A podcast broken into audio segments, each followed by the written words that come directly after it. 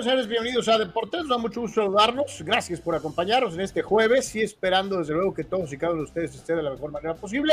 Esperemos informarle y entretenerle a partir de este momento y hasta pasadas las 2 eh, de la tarde, eh, bien pasadas, eh, esperando que todos y cada uno de ustedes estén de la mejor manera posible y que participe activamente, ya sea a través de las ventanas de chat o también en el WhatsApp. Así a todos y a cada uno de ustedes, ahí está la invitación, participe, no se quede con las ganas en eh, Deportes, que no lo hacemos mi canal y yo, sino lo, hacemos todos juntos, eh, que es lo que marca una diferencia con muchos otros espacios deportivos. Como es una costumbre, agradecerle a todos nuestros queridos patrocinadores, a todos los que forman parte de la gran familia de Deportes, en Patreon primordialmente y en YouTube, que son los eh, métodos más viables para apoyar económicamente el proyecto de por tres. Así que a todos los que desde el principio nos están apoyando económicamente para sacar adelante eh, eh, de por tres, muchas, muchas gracias. No se bajen del caballo, nosotros no nos vamos a bajar. Así que este, échele ganas y nosotros también para que esto siga adelante de la mejor manera posible. Gracias a todos, Carlos Tapia, Carlos Rubio, Eduardo Seares, Carla Collinsworth, Iván Blanco, el buen Chuy Pemar, Dani Pérez Vega, Saúl Olmos, Alejandro Moreno, Víctor Baños, Cesario Chávez, Saludos, Doc. Luis Ustaita, Pedro Aviña, Mario Cuevas, Raúl Ivara, Elías allá en Ensenada, a todos, a todos. Gracias, gracias, gracias, porque sin ustedes desde hace buen rato que esto ya hubiera chupado faros, este, así que a todos, a todos, gracias eh, por mantener vivo este espacio que hacemos con muchísimo gusto, con muchísimas, muchísimas ganas. Les decía, aparte de las ventanas de chat en la transmisión en vivo que tenemos en este momento, en los canales de Deportes, en YouTube y en Twitch, y también en la página de Facebook, que son los, los live chats que nos aparecen al momento del programa, eh, eh, en el software que utilizamos para transmitirlo. También puedes dejarnos en este número de WhatsApp tu mensaje tanto en texto como en audio o video. 663-116-0970, 663-116-0970, para que no te quedes con las ganas y que hagas valer tu opinión aquí en Deportes. Te recordamos que hay otra forma de hacernos llegar un apoyo directo y es a través de la tarjeta SPIN en cualquier tienda de conveniencia OXO, número 4217-4700 72770593. Una vez más, SPIN, tarjeta de OXO, 4217-4700 7277-0593. Ahí está para los que quieran echarnos una mano. Es la, la manera tal vez más directa o más viable a la hora que andes en la calle o whatever, y te acuerdes de estos fulanos y, ok, ahí les va. Ok. Eh, y te recordamos también que nuestro portal oficial es www.deportes.com. con todas las notas que ves comentadas en este espacio, más lo que se va acumulando en el transcurso del día. Todo el día resultados, fotografías, el, el insight de diferentes eventos que se están llevando a cabo al momento, los tienes aquí en www.deportres.com. El canal de Twitch, que les venimos anunciando que muy pronto vamos a tener ya materiales exclusivos para Twitch. Eh, por la cuestión de los famosos derechos, www.twitch.tv diagonal deportes. Aquí está, muy pronto. Muchos de los temas que van más allá del deporte tendrán un espacio propio en Twitch, www.twitch.tv diagonal deportes. Estamos en TikTok, www.tiktok.com diagonal arroba deportes oficial y también estamos en Instagram, www.instagram.com diagonal deportes oficial diagonal. Este, así que están las diferentes vías y los diferentes medios de apoyo para que nos ayudes, nos ayudes más allá del clic, del like, del follow, del compartir, que es valiosísimo para nosotros, que comparta otra, otra, otra. Cuando nos vean, en donde nos vean, este, póngale like o, eh, eh, la, manita o, y los que puedan activar las famosas notificaciones, háganlo por favor, porque todo eso nos ayuda por las métricas que te piden las redes sociales. Entonces, échenos la mano con eso, por favor. Este, eh, like, follow, suscribirse, todo lo demás.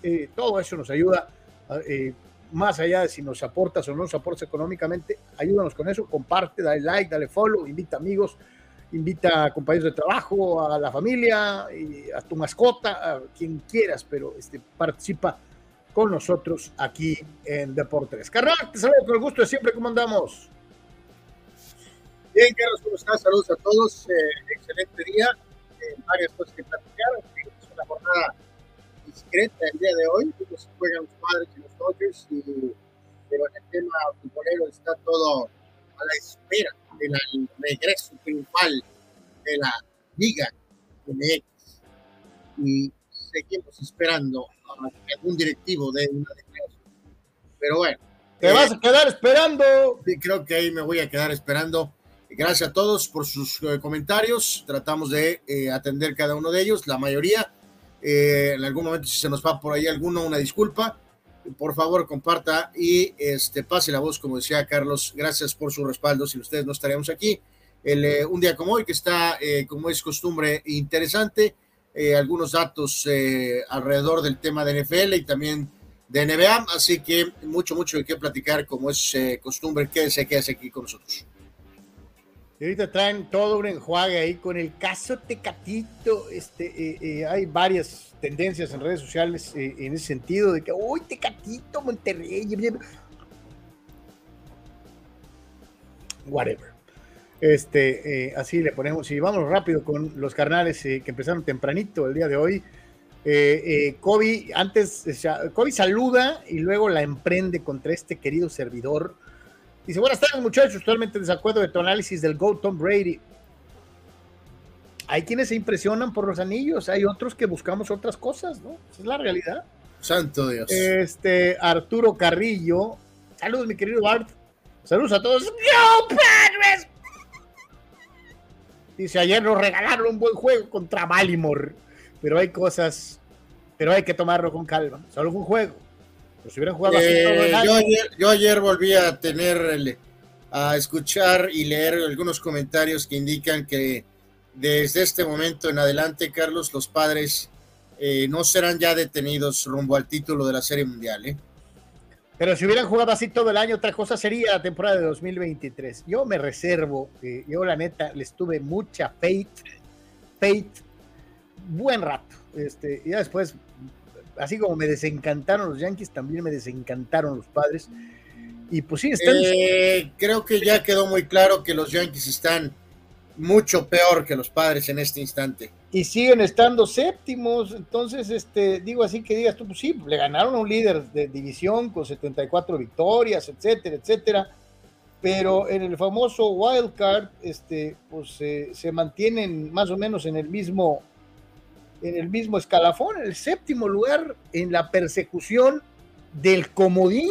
Entonces, híjole, así como que este, yo sé que una golondrina no hace verano, lo sé, yo sé que no le ganaron nomás un juego a los Orioles, que le ganaron un par, que dejaron atrás la mala racha, pero este, todavía es muy pronto como para echar las campanas al vuelo. Dice Dani Pérez Vega, mm, buena serie ganada, robo de home del niño y todo, a solo cuatro juegos y medio del comodín, es decir, una serie y media de distancia. Una serie y media. Pero no me subiré a la padreneta hasta que no ganen varias series consecutivas o estén arriba de 500. Bueno, pues mi querido Dani, la realidad es que es algo que yo he jodido toda la temporada. Un equipo con aspiraciones juega arriba de 500. Arriba de 500.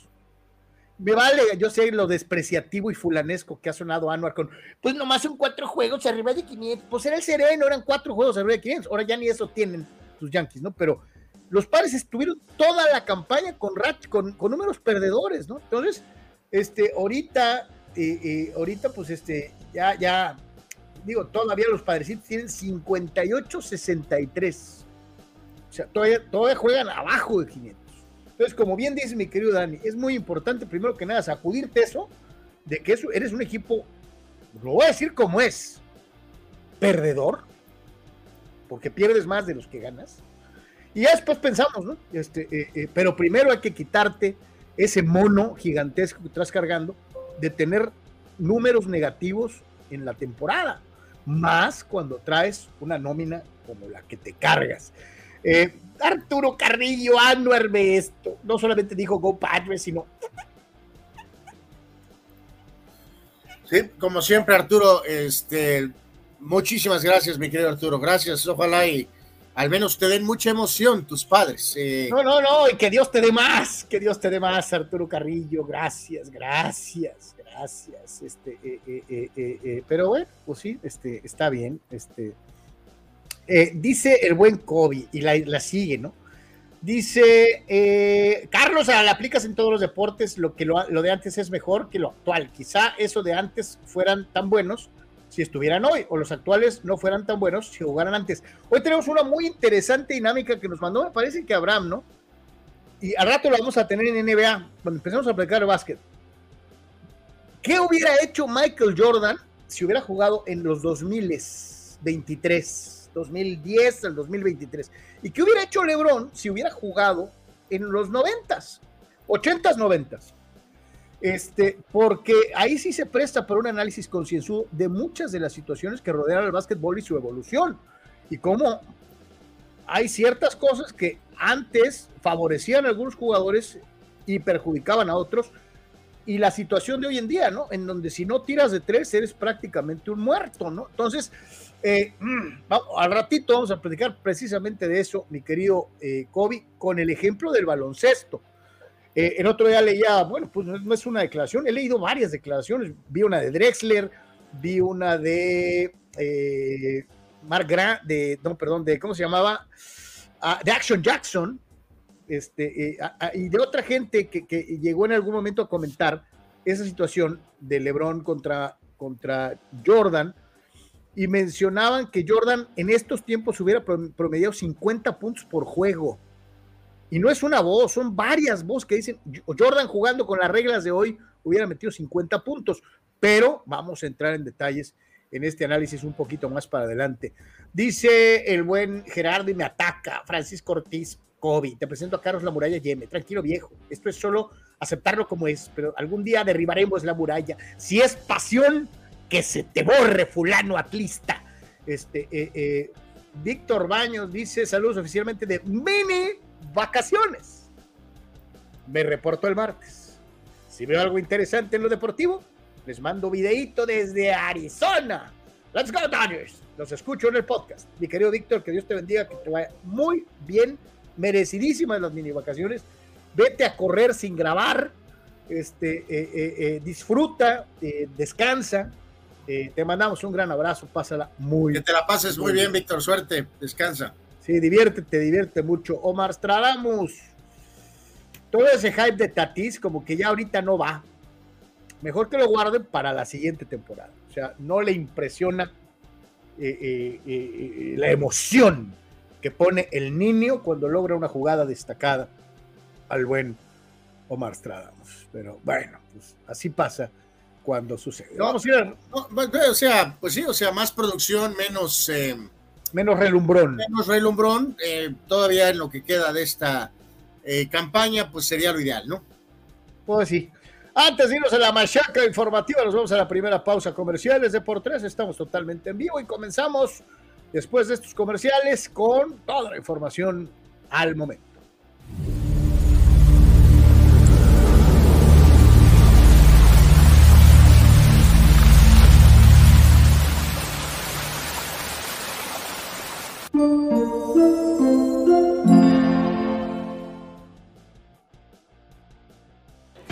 Proveer, el proveedor del herrero, tenemos 30 años sirviéndote con lo mejor al alcance de ti, que eres estructurista, arquitecto y desde luego herrero.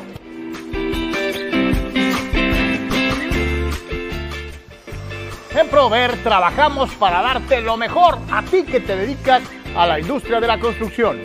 En Prover te ofrecemos todo lo que necesitas en materiales de construcción. Tubos en todas sus medidas. Varilla, lámina en todas sus dimensiones, malla ciclónica y todos sus accesorios. En Proveer, el proveedor del Herrero, tenemos tres locaciones para darte todo lo que necesitas en materiales de construcción. El Tipira, Playas de Tijuana y Rosarito.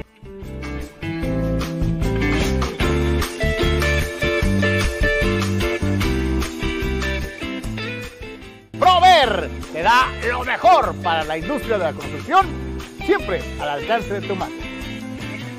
Este es el equipo de Prover. Este es el equipo que trabaja para ti, que eres estructurista, arquitecto y desde luego herrero y que te provee del mejor servicio para que los materiales que necesitas lleguen a ti de la mejor manera posible. 30 años trabajando para darte lo mejor en materiales para la construcción, donde lo más importante es el cliente y desde luego el esfuerzo y el cariño con el que este equipo trabaja para ti. En Prover, el proveedor del herrero, juntos somos más fuertes.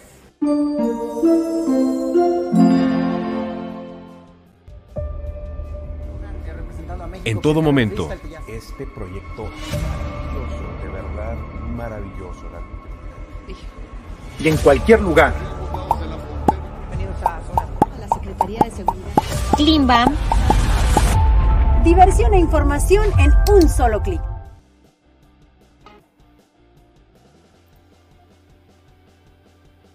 Carlos, ¿cómo puedo promocionar mi papel café? Es muy fácil promocionar tu papel café utilizando las opciones que te ofrece DoSynergyDeportes.com para impulsar tu producto o servicio. Puedes tener una sección fotográfica o de video, puedes tener un landing page o publicidad absolutamente efectiva en Google Ads y en Facebook Ads. Todo desde 299 dólares. DoSynergy Deportes te da la mejor opción para impulsar tu producto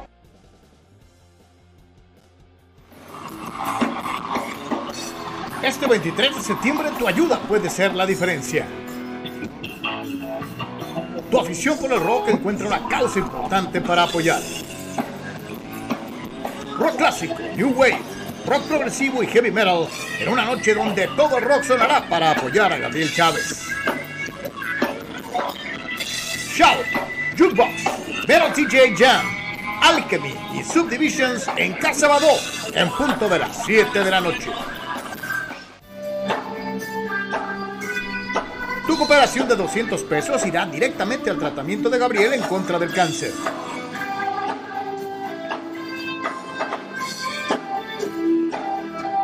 Ayúdanos a ayudar y vivamos juntos una gran noche de rock.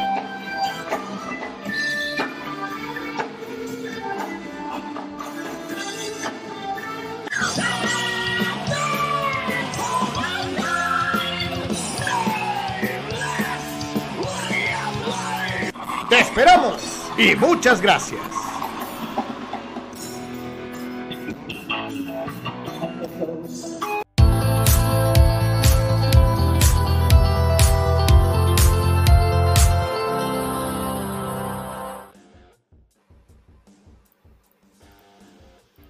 don Eduardo Ortega Díaz, a quien le enviamos un gran abrazo y un saludo, la voz de los San Diego Padres durante largo tiempo.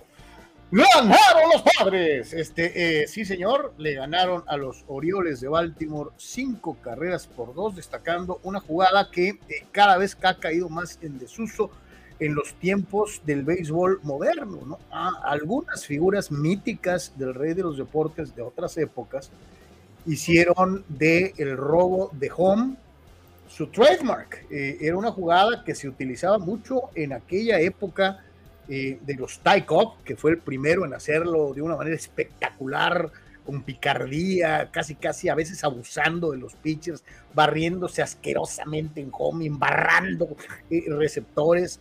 Este, y después del genial Jackie Robinson, ¿no? De, que inclusive llegó a hacerlo eh, en una serie mundial, una jugada todavía hasta en estos tiempos controversial, ¿no? Porque dice Yogi Berra que él, lo peló en home, este, pero se la marcaron como buena a, Robinson en un Dodgers de Brooklyn contra Yankees de Nueva York. Este, eh, una, una de las jugadas icónicas del béisbol de todos los tiempos. Este, pero con el paso de las eras, todavía Pete Rose alcanzó a hacer robos de home en alguna ocasión. Ricky Henderson, le llegué a ver algunos robos de, home, pero es cada vez más en desuso, o sea, no es una jugada que, sea como que de uso común, este, era inclusive hasta más común el famoso squeeze play, squeeze play suicida que intentaba eh, eh, Tommy Lasorda con los Dodgers eh, en su época como manager, pero no era un robo propiamente de home, ¿no? Este, una jugada diseñada para traer a alguien desde tercera en una jugada con muchas probabilidades de fallar, eh, pero robarse el home, eh, pues lo pueden hacer solamente algunos cuantos, y ayer lo hizo Fernando Tatis Jr. para beneplácito de la tati, Tatismanía, este, y pues para otra victoria de los padrecitos, ¿no? Este, cinco carreras por dos, carnal, este, de buena manera, el partido me lo quemé tranquilamente ayer por la tarde y no puedo negar que me divertí, eh, que me entretuvo, que fue una buena forma de pasar el evening este, viendo a los padrecitos. Sí, la, y la jugada, este, pues que queda retratada, ¿no? Este robo de home, Carlos. Eh, eh, a ver, ¿ahí me escuchas? Sí, con claridad. Este, la, la jugada está con Tatis, ahí está el salto atlético, este Sionel Pérez, eh, pues completamente, eh, pues comiendo, ya saben cómo es la expresión, ¿no? Distraído. Estaba eh, comiendo, ya saben según, él estaba muy concentrado en el tema de su lanzamiento, pero como pitcher zurdo, pues completamente de espaldas al corredor de tercera base, nadie le alertó, nadie le dijo nada, nadie nada, completamente dormido y este pues es una jugada eh, muy llamativa y muy espectacular, ¿no? Entonces, eh, como bien lo dices tú, Carlos, el equipo ahorita hay que dejarlo bien en claro, ¿no? Los Yankees están dead, dead, dead, dead. Eh, los padres no, pero yo creo que eso es lo que ya veremos qué pasa. Lograrán darle la vuelta a esto y mágicamente con un cierre increíble y espectacular alcanzarse a colar, eh, se quedarán cortos o simplemente esto será o una llamada de petate que en dos, tres series eh, completamente quedará sepultado, ¿no? Eh, lo sabremos muy rápido y, reitero, o sea, ninguna de las opciones, ya sea que exploten ahorita definitivamente, que, que sufran una implosión, que peleen un poco más hasta el final, algunos dirán gallardamente, otros van a decir ya para qué, o literalmente si logran, insisto, darle la vuelta a esto. Pero si pasan los primeros dos escenarios, de, dos escenarios de valer gorro, Carlos, o de pelear, pues te vas a quedar con un sabor de boca muy, muy agridulce, ¿no? Porque este equipo reaccionó entonces cuando ya estaba un poco contra las cuerdas, ¿no? Eso va a ser muy frustrante considerando el talento y la inversión eh, que se tiene. Pero bueno, ok, darles crédito eh, ganaron estos dos últimos partidos en contra de, este sólido equipo de, Baltimore. Snell ya está con 10 este, victorias. Viene el bullpen ayer como era algo más normal de lo que se podría plantear. O sea, Martínez y luego, por ejemplo, el propio Suárez eh, ya, disponible, obviamente, y con Hater cerrando para su rescate 27, ¿no? Aquí el detalle es si hoy, por ejemplo, que es Arizona, Carlos, que es este equipo que, que se ha caído, Ahora resulta que el problema para los padres eh, pues, se ha convertido en San Francisco. y dejarlo muy claro, Arizona se ha caído, pero tiene todavía tres juegos de ventaja sobre los padres. Entonces, si empiezas, si pierdes esta serie con Arizona, pues mandas al colido los dos triunfos contra Baltimore, literalmente. Eh, hay que recordar que esta estancia es larga en casa, ¿no? Hay que aprovecharla después de que se aventaron un buen rato de gira. Son 10 juegos en casa. O sea, tienes un montón de cosas a favor. Tienes esta situación de que te toca enfrentarse a un Arizona que no, no, anda a la, alza, ni mucho menos, que entró en una terrible eh, eh, espiral de derrotas que les, les, cobró factura. Y para el día de hoy, Rich Hill en contra de Zach Galen. Galen tiene 12 triunfos y 5 descalabros. Hill suma un total de 7 ganados y 12 perdidos con un alto 5-17 de limpias permitidas. Eh, destacar algo, ¿no? Eh, eh, y, digo, ya sé que es una cosa que ya hemos mencionado en algunas otras ocasiones, pero es que no me puede dejar de, de brincar, de, llamarme la atención. ¿Por qué carajos Blake Snell no picha como ayer? Tiene las condiciones, tiene todo. ¿Por qué espera tres meses y medio para funcionar? ¿no? Este, yo no sé si sea una cuestión psicológica o veto a saber, pero si, si Blake Snell hubiera pichado así eh, todo el año, pues no tendría 10 ganados, 8 perdidos, tendría, ponle un 13-5, 12-4 en ganados y, perdidos. y esta campaña, al ver que Darvish este, regresó tan aletargado del tema del clásico de Mundial de Béisbol, Carlos, pues sí hubiera sido de gran beneficio que él hubiera podido estar mucho más eh, top. Eh, relativamente rápido, ¿no? Y bien lo decías, no hay mucha ciencia a lo que va a pasar, estancia en casa, un Arizona que está de bajada, pero que está todavía arriba de tres, de ti tres partidos, ahorita es donde te debes de, debes de ganar tres de cuatro de esta serie, es así de, fácil y claro. Eh, oye, es que es a win ¿no? Y después vas a jugar contra Marlins, Carlos, que es un equipo, amigos, que está eh, también peleando, eh, que es uno de estos equipos que está arriba en el tema del comodín, ¿no? Donde están los Phillies, Gigantes, que es rival divisional, que pues ese es un problemón, pero están Chicago, Miami, Cincinnati, Arizona y luego los padres. Entonces, vamos paso a paso. Primero Arizona, 13-4, y después tendrás que ganarle, este, pues en este caso también la serie a Miami eh, al jugar, como decíamos aquí, en casa, Carlos, y después verás, eh, ya vendrá eh, pues la gira más adelante contra Milwaukee, en Milwaukee y visitar San Luis, pero por lo pronto eh, tienen que ganar estas dos series a como de lugar, ¿no? Agradecerle al carnal de Guzmán, como es una costumbre, por facilitarnos material para hacerlo llegar a toda la audiencia de Por Tres. Un abrazo grandote al buen Alex eh, eh, por todo su cooperación, por toda su ayuda. El, otro día también nos compartió, Carlos, ¿no? Las palabras del buen amigo René Mora y, en fin, como siempre, agradecerle a Alex mucho por su apoyo, ¿no? Señores, señores, queda con ustedes nada menos y nada más que aquel que, como diría el inolvidable Mago Septién, fue una tarde, Tony, donde el niño se robó el plato. Fernando Tatis Jr., que se robó home el día de ayer en la victoria de los padres en la séptima entrada.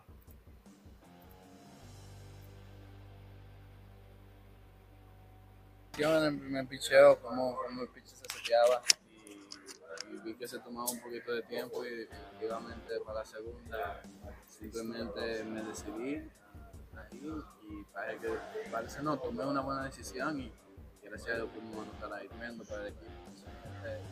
Hemos venido jugando y ahora que Nos, nos, estábamos enfrentando en un equipo y poder ganar la serie de verdad que nos ayuda bastante y seguir cargando ese mismo momento para la próxima serie ahorita comentaba Blake Snell que no le sorprende que haga estas cosas porque te ha visto hacer cosas muy este, atrevidas. sí, imagínate, eh, este año estaba un poquito lento en esa área, pero gracias a Dios hemos podido tener resultados positivos en los últimos juegos y nada, seguir, haciendo lo mismo. Por otro lado, antes del juego, en el calentamiento, te vimos ahí jugando fútbol y celebrando como Cristiano Ronaldo. ¿Eres muy fan del, del bicho? eh, no que, que, veo todos los juegos, pero sí conozco a la mayoría de los jugadores. Me encanta jugarlo eh, es parte de, uno de mis deportes que me, encanta jugar y, ¿sabes? Definitivamente un atleta y nada, simplemente pasaba un momento Bueno, pues es que este es el niño y el otro es el bicho. Mal bicho. Este, eh, eh, eh, ¿Cómo hubiera sido Fernando Tatís Jr. de Chutalero, carnal? pues, ¿qué será? A lo mejor como de medio ofensivo, tal vez, ¿no? Este, un detallito ahí, este, pero alcanzamos a escuchar algo de lo que decía tantito Tatís, se le veía de buen, con buen semblante, así que pues ahorita los padres. Tiene construcción como de extremo izquierdo, carnal. Pues sí, como jugador ofensivo, ¿no? Como jugador ofensivo. Pues qué bueno, eh, ojalá y que contagie, reiteramos, en algunas ocasiones obviamente se lleva sus palos por el hecho de a veces celebrar excesivamente ciertas circunstancias cuando el equipo pues no está así como para presumir, pero también se agradece que tengas un jugador que inyecte un cierto grado de optimismo y que levante eh, eh, un vestidor que probablemente no está en su mejor momento. Sobre todo cuando analizamos numeritos y la suma total de ciertos récords entre equipos que están obligados o estaban obligados a ganar y no lo hicieron, y otros que sin mucha obligación, pues tienen hasta mejor porcentaje que ellos, ¿no? Sí, esto, esto fue hasta ayer un poco eh, de los juegos de ayer, más o menos, me parece, bueno, ahí, ahí lo vemos hasta eh, eh, y en este sentido, hasta hace, de hace unos días fue, y, pues sí representaba eh, ese detalle, ¿no? De, organizaciones que habían este, invertido mucho, Padres, Mets, se esperaba que Cardenales mantuviera, obviamente los propios Angels y la decepción absoluta y total y el desastre, que el fracaso estrepitoso que son los Yankees, y organizaciones de menor perfil, Piratas, Washington, Detroit, Marlins y, y Cincinnati, ¿no? Curioso Marlins y Cincinnati están peleando evidentemente por calificar. Eh, los otros tres no, pero dos de los tres sí están peleando por calificar eh, con una inversión pues mucho menor, ¿no? Así que, eh, pues bueno, ya lo hemos platicado antes. Este modelo Puebla, Carlos, de la Liga MX, no, no, no es, es lo que los dueños tacaños o codos pues quisieran, ¿no? Invertir poco y tener grandes resultados, pero tampoco eso es algo que a la larga. No, no, carnal, es que no todo el mundo es el Puebla. O sea, es, y el Puebla no ha ganado nada nunca, ¿no? Este, dejarlo bien en claro. El punto es que yo siento que definitivamente es obvio que vas a tener más chances, inviertes más y en mejores jugadores, ¿no? Pero está. Pero este también hay casos de equipos como los Yankees que invierten mucho en algunos jugadores que realmente no merecen el sueldo que devengan eh, o, por ejemplo, ¿no? Eh, casos como Roger Martínez con el América que cobraba una millonada y nunca funcionó. Entonces, este, a veces te equivocas en contratar a ciertos peloteros pensando en que ellos pueden marcar la diferencia. Y ahí sí tiene mucho que ver, por ejemplo, la furia que ha desatado eh, recientemente contra Cashman, ¿no? De que le inviertes mucho en algunos peloteros que nomás no, pues no, no pasan de ahí, ¿no?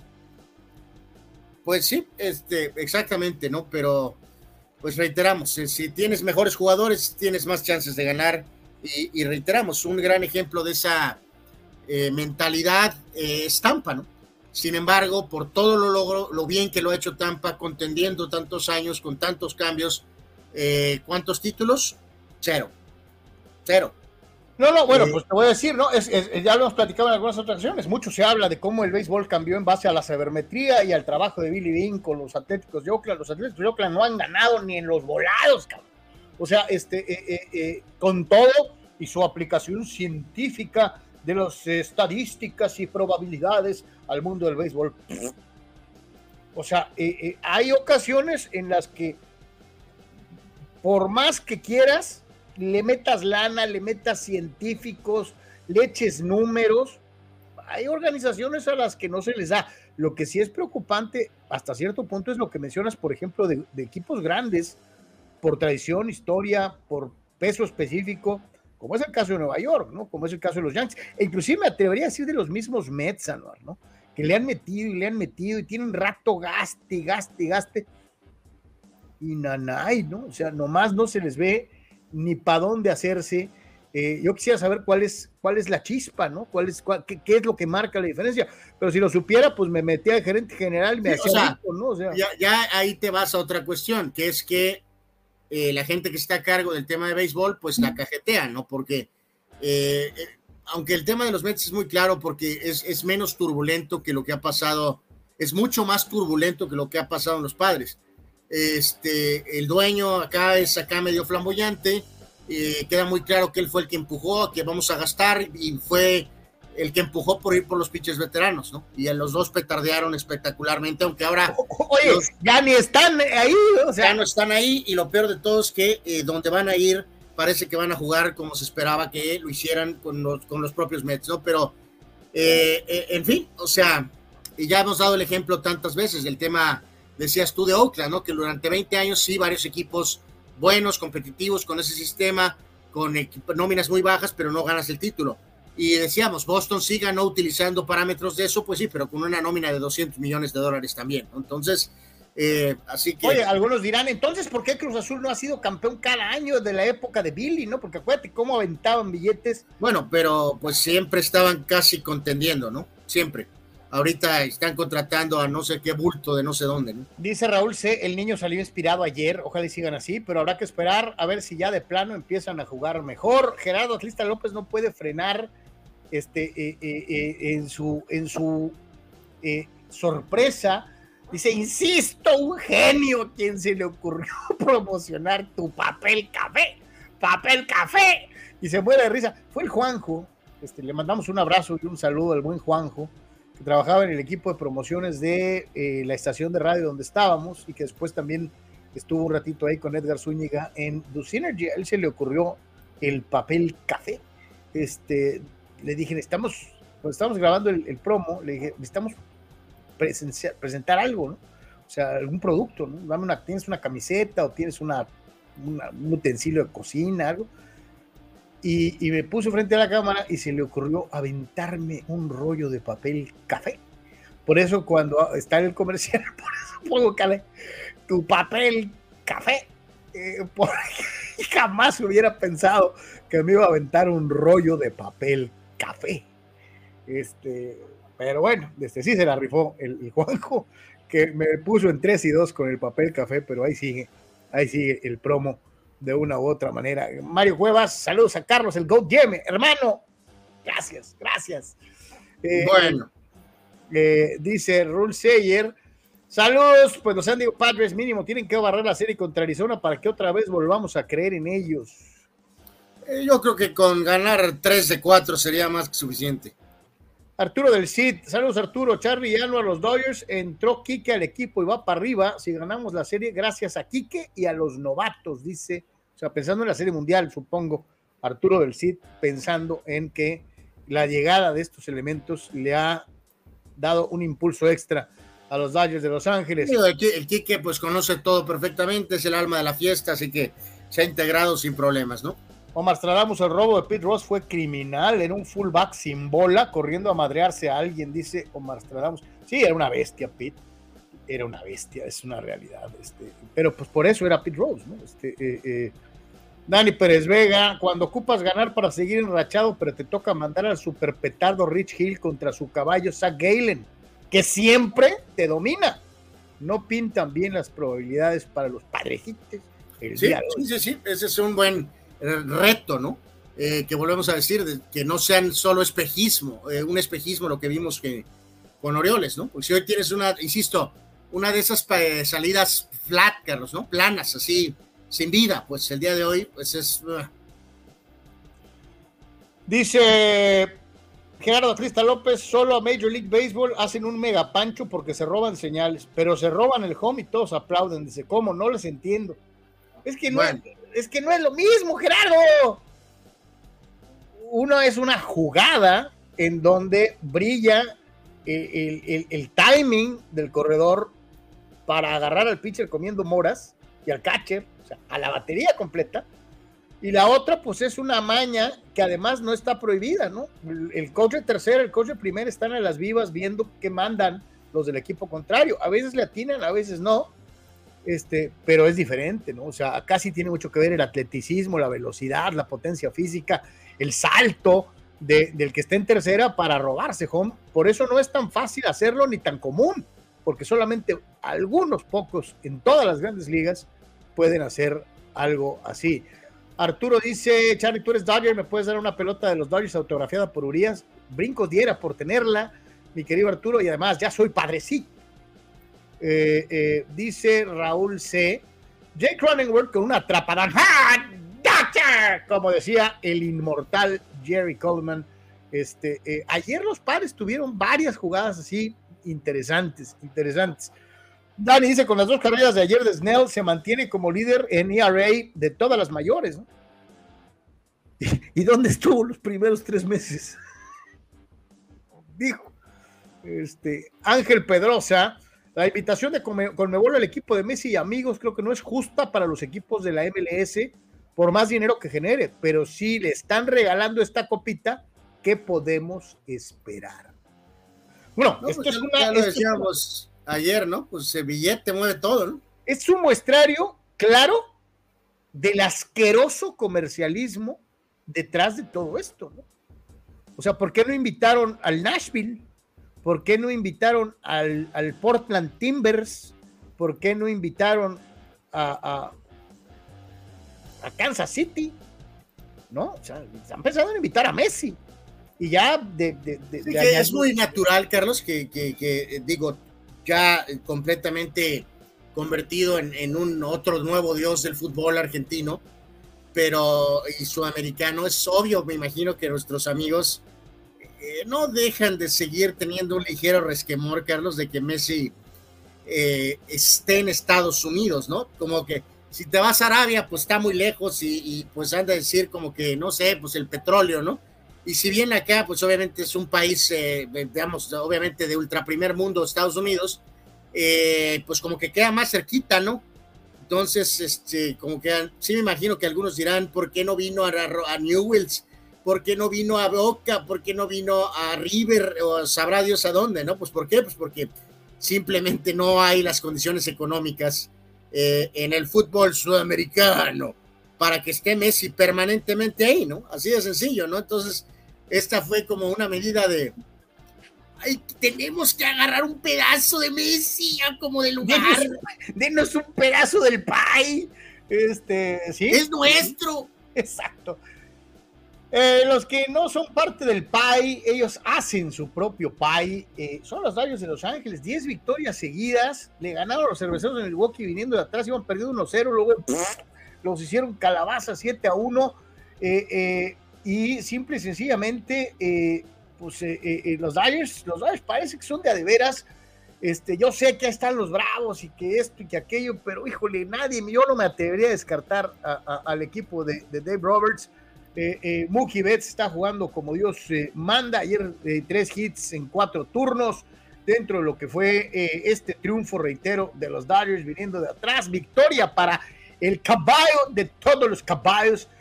Sí, señores, Clayton Kershaw tiene 11 victorias y eso que se perdió casi dos meses de temporada pues estaba lesionado. Este, los Dodgers son de, de veras, Anuar, y sí, todo indica que si la lógica se diera, eh, la final del viejo circuito tendría que ser entre Atlanta y Los Ángeles, ¿no? Pues sí, eh, te digo, a menos que aparezca alguna cosa ahí, eh, un objeto volador no identificado, ¿no? Kershaw, cinco entradas, solamente tres imparables, recibió un cuadrangular, pero Graterol, Brazier y Barland, cerró lanzando las últimas dos entradas, pues marcaron la diferencia, ¿no? Y la gente importante eh, pues marcando diferencia, ¿no? Este, tres imparables de Betts, dos de Freeman, Smith con tres y aparte empujó dos más. Eh, simplemente muy, muy fuerte, muy sólido Dodgers eh, en general y ahorita pues con esta racha importante, después de que batallaron ahí un poquito con este Toronto, perdieron la serie con Toronto y perdieron la serie con Cincinnati y después llegó el flanecito que era Oakland, le recetaron tres le ganaron la serie a los padres, eh, también ganando 3 de 4 y a partir de ahí, dos Arizona, le recetaron los cuatro a los Rockies y ya van dos en contra de los cerveceros de Milwaukee, eh, pues para lo que es este momentum de 10 eh, ganados en fila y ya la diferencia, Carlos, pues ya se manifestó 10 de ventaja sobre Gigantes, 13 sobre Arizona, 16 de ventaja sobre los padres de San Diego. ¿Te acuerdas cuándo fue la temporada en donde le sacaban 20 juegos de distancia? ¿El año pasado? Y, eh, aún así los eliminaron en playoff, ¿te acuerdas? Pues sí, cuando, cuando llegaron al playoff, sí. Digo, algunos van a decir es que esos números no importan porque en el playoff llegan iguales. Sí, pero estamos hablando de temporada regular y lo que están haciendo los Dodgers es de aplaudirse de una u otra manera para el día de hoy. Sí, la, la, la diferencia final del año anterior eh, exactamente eran 22 partidos de diferencia. Pues, y eso no contó de veras a la hora del playoff, lo entiendo, pero pues, por lo pronto los, los Dodger fans pueden estar contentos, su equipo luce imparable. Reiteramos para el día de hoy otro enfrentamiento contra los cervecebrios. Corbin Burns a la lomita con nueve ganados y seis perdidos para verse las caras contra Lance Lynn. Lynn tiene números de nueve ganados y nueve perdidos en la continuación de, eh, esta, eh, de este enfrentamiento, de esta serie entre Dodgers y Cerveceros. Eh, Burns, todos sabemos, es, el, es una de las cartas fuertes de Milwaukee y el Lynch, pues uno de los refuerzos que ya hemos platicado de eso. Eh, prácticamente toda la gente que llegó con Dodgers ha empezado a producir poquito, cada uno con su con lo que le corresponde, ¿no? Dice nuestro buen amigo, uh, uh, uh, dice Raúl C pregunta, a los Red Sox les fue bien con la sabermetría, ¿no? Sí, lo mencionó Anwar. O sea, sí era un equipo muy sabermétrico, pero con una inversión, mira. Exacto. Harta pachocha, ¿no? Este, este, eh, eh, dice Dani, dice Dani Pérez Vega, yo la otra semana voy al Petco por mi bobblehead de Kim, mi nuevo pelotero favorito, aunque Anwar lo considere una basura a Dani Pérez Vega, es que luego, luego se le ve la zanca al pollo. Luego, luego se le ve la zanca al pollo y Anuar no puede ocultar el resabio que le produce un jugador pundonoroso, garrudo, entregado, como es el caso de Hasion Kim. O sea, Kim llegó tímidamente, poquito a poquito se ganó el cariño de, de propios y extraños y hoy por hoy es un pelotero muy valioso para la organización, mi querido Dani, muy, muy valioso para la organización. Y yo creo que les costó, yo creo que les costó ni una cuarta parte de lo que cobra Soto, ¿no? Bueno, este, eh, el señor Correlón es un pelotero de complemento. A lo mejor es el mejor pelotero de complemento o uno de los mejores peloteros de complemento pero eh, bueno, si ustedes son felices eh, designando como jugador favorito de un equipo a un jugador de complemento, eh, pues adelante, ¿no? Ustedes sean bienvenidos. Yo no voy a poner a jugadores de complemento al tope de mi lista, ¿no? O sea, el Mamilas Yeme está diciendo que el pobre Hassion Kim es un jugador de relleno. De relleno. Yo no dije de relleno, dije de complemento. Es lo eh, mismo. No es lo mismo, no es lo mismo. Eh, corre, brinca, ensucia el, uniforme, se le mueve el pelo. Maravilloso. Sonríe, Anuar, sonríe y proyecta positivismo en un plantel plagado de egos. Y baila, eh, todavía baila el, la, cancioncita esta terrible, la del, la del, del Gangnam Style, o cómo se llamaba esa porquería. Eh, él hace esa señal cuando ocasionalmente conecta un hit. Eh, así que bueno. Oye, pues qué buena rola de Sai. Eh, yo, yo realmente no desearía tener ese bobblehead. no gastaría en gasolina para tener ese bobblehead, ¿no? Pero eres, un hojaldra con el pobre Hassion Kim. Y dice Dani Pérez Vega, después del robo Soto pegó hit, se molestó un poco ya que le robó también un RBI, este, dice el buen. No, bueno, ya es el colmo eso, santo Dios, Dani. Si ese es el caso, no manches, de veras que está. Eh, lo Mr. Base por bolas está crazy, ¿no? Eh, Omar Stradamos me plantea esto, mi querido Omar Stradamos, desde mi muy humilde punto de vista.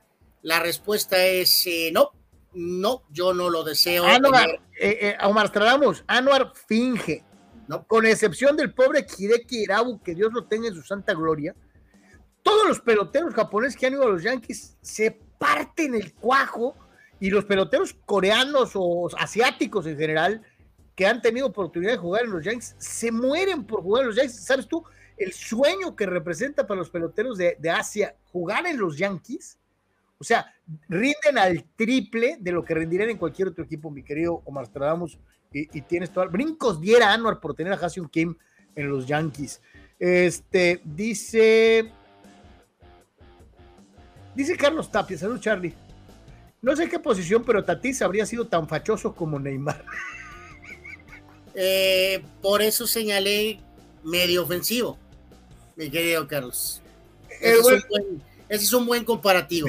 Eh, tiene así su dosis de Neymar, el señor Fernando Tatis. Dice Marco Verdejo, ayer mencionaban Carlos y Anuar, si Jordan hubiera ido a los Blazers en vez de Sam Bowie, ahorita Clay fuera más famoso. Dogworth sería un centro histórico. Jerome Kersey sería Hall of Famer y también Terry Porter. Uf. Eh, pues sí. Pues sí. Puede ser que sí. Y oye, y no estamos siendo hojaldras con Clyde Drexler, ¿eh? Clyde the Glide. No, pero Jordan era mejor que Drexler. Eh, no, no, no, pero acuérdate que en ese escenario pues hubieran jugado juntos, Carlos. O sea, la, premisa era de que jugaran juntos. Eh, ya lo decíamos, la historia es de que Portland dijo, pues, ¿para qué tomo guardia tirador si ya tengo uno? Mejor vamos con el centro. Pues sí, sí, o sea, fíjate, e, eso es, eh, eh, ¿cómo se llama esas cosas así que te llaman la atención? de, la clásica pregunta que se hacen los gabachos a veces, ¿no? De what if, o sea, ¿qué hubiera pasado? Sí, este, eh, oye, eh, nos platica aquí el buen Omar Stradamus. Dice, ya vieron lo de Wander Franco, shortstop de Tampa. Adiós carrera. Ayer por la noche se filtró información que lo más probable es que jamás vuelva a jugar en Major League Baseball. Lo que pasa es que eh, están señalando que cometió violencia doméstica, violencia de género y violencia contra menores de edad. O sea, eh, eh, sí trae un, trae un enjuague eh, espantoso. Sí, por, eso está ahorita en, análisis esta situación y evidentemente está metido en una bronca descomunal, ¿no?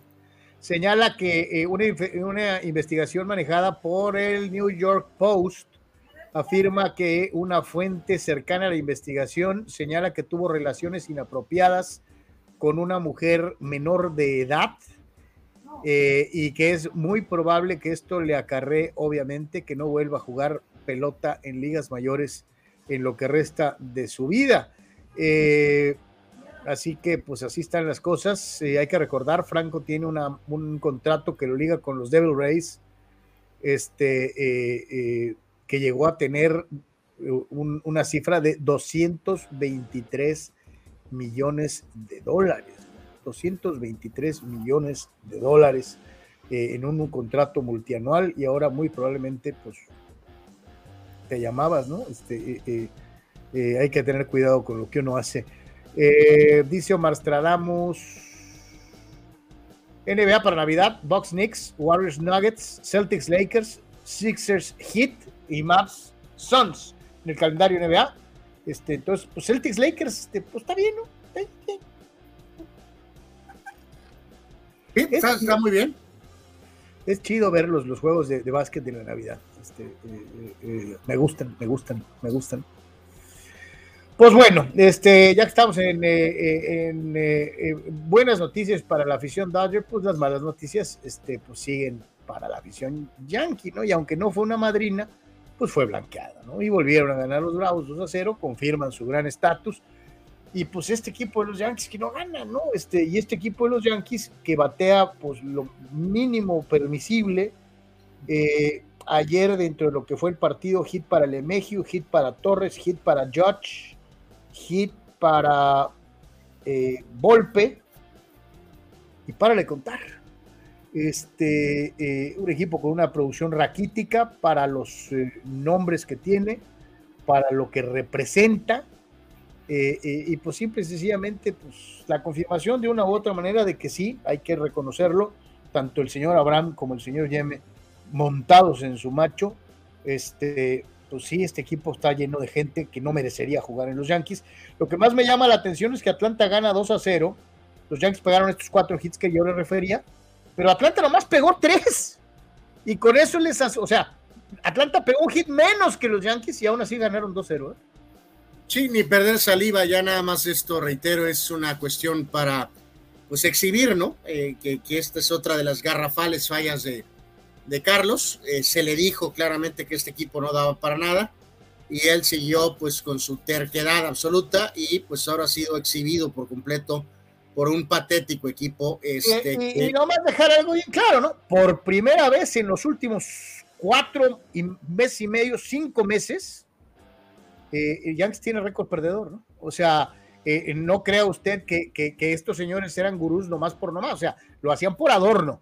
Eh, es la primera vez en toda la temporada, o probablemente eh, después del primer mes, la primera vez en toda la temporada que Yankees tienen nuevos negativos. Siempre tuvieron más ganados que perdidos. Eso no tiene ninguna relevancia. El equipo o sea, ya lleva. Era un equipo perdedor, esto que pues no, no era un el, equipo perdedor. El equipo, no, eso no tiene ninguna relevancia, Carlos. Está en el último lugar ya desde hace buen rato, Carlos. Eh, será el sereno, ¿no? Pero este, no sé, bueno. eh, tampoco el adorno eh, de que. Será ningún sereno, ¿no? En fin, como siempre, sabía, como siempre no, no es incapaz de aceptar es sea, incapaz de ganador, ¿no? Y, y, eh, y, es una auténtica desgracia, Carlos, con su arrogante eh, actitud. Pero en fin, ahí están las pruebas, ahí están los hechos y día a día, cuando esta debacle continúa, sigue siendo exhibido de una manera. Pero el equipo, el equipo total, es ¿no? tan malo que es, eh, tiene récord perdedor por primera vez en toda la temporada, ¿no? O sea, increíble, pero bueno. Wow. Eh, este... Agregando lo de Franco, Carlos, y que pues la debacle de historia brutal, el contrato largo y bababa viví eh, pues tiene 22 años, ¿no? O sea, es un desastre absoluto y total, ¿no? Sí, sí, sí, es una cosa de esas que dices tú, Chale, eh, ¿por qué no lo asesoraron? O sea, alguien, ¿no? Alguien, alguien cercano que lo hubiera apapachado, que lo hubiera cobijado para, para guiarlo. Eh, normalmente cuando tienes, te, te vuelves millonario, te puedes volver loco, hacer muchas idioteces. No, no, no, aunque se indica, esto viene un poco de atrás, Carlos, o sea, de que si a lo mejor eres un eh, muchacho que desde el principio, desde tu niñez, adolescencia, eres tratado como eh, la siguiente gran figura, Carlos, eres completamente muy, muy... Eh, vamos, apapachado. apapachado, no se te indica que estás teniendo conductas equivocadas, porque todo mundo a tu alrededor, familiares, amistades, no amistades, agentes, todo mundo está esperando, Carlos, que el tipo eventualmente pegue, ¿no? Y que va a recibir la feria. Y entonces se va generando un comportamiento eh, que eh, probablemente no es inapropiado y parece que ha detonado en el caro, en este ejemplo en particular, y que a lo mejor pues es una destrucción de carrera de este muchacho Wander Franco. ¿no? Dice Dani Pérez Vega, el Héctor Gómez, el insider de todos los peloteros dominicanos, ha sido muy certero con sus notas, como dice Omar Stradamos. Entonces sí es muy probable el adiós de Franco y su contrato de 200 millones o más. Sí, y, de, y, a tal grado, nada más para recordar, de Tampa no acostumbra, muchachos, eh, Carlos, a tener ese tipo de contratos largos, ¿no?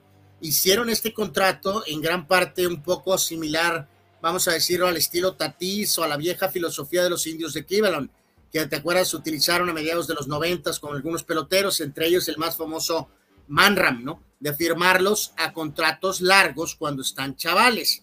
Tampa no opera así. Sin embargo, ahorita cuando ves el roster, es eh, eh, absurdo, Carlos, porque es el único jugador que está firmado eh, por, obviamente, un contrato eh, grande, por un contrato de más de 10 años. O sea, ves la nómina de Tampa y es verdaderamente increíble, ¿no? es increíble. O sea, es el único jugador realmente que tiene esto y, y, bueno, pues parece que... Sí, esas cualidades del millonario, ¿no? De una, de una u otra manera. Y hablábamos precisamente pues lo de Wander Franco y los millones que gana y los que va a dejar de ganar. Eh, me pregunto si alguna vez va a jugar béisbol en algún otro lado. Este, pues hablamos de dinero, ¿no? Y hablando de dinero, los 10 eh, salarios average más altos de la temporada. Y contra todo lo que muchos pudieran pensar en el sentido de que un pelotero joven eh, que, con proyección de estrella para una carrera de 10 años eh, a futuro, eh, pues no hay cabeza a la lista, sino un venerable veterano y, y, y atrasito de él, otro veterano, ¿no? Verlander 43.3 millones de dólares, el señor Scherzer 43.3, los dos en los Mets y ahora uno en Houston y el otro en los Vigilantes de Texas. No, no y voy, otra vez se vuelve a caer en este factor de que el dinero no está redituando en los resultados, Carlos. Porque ya decías lo que pasó con los pitchers. Eh, eh, Aaron Judge como capitán, su primer año ha sido un desastre, eh, plagado por falta de producción y lesiones. Anthony Rendón es uno de los grandes bultos de toda la historia,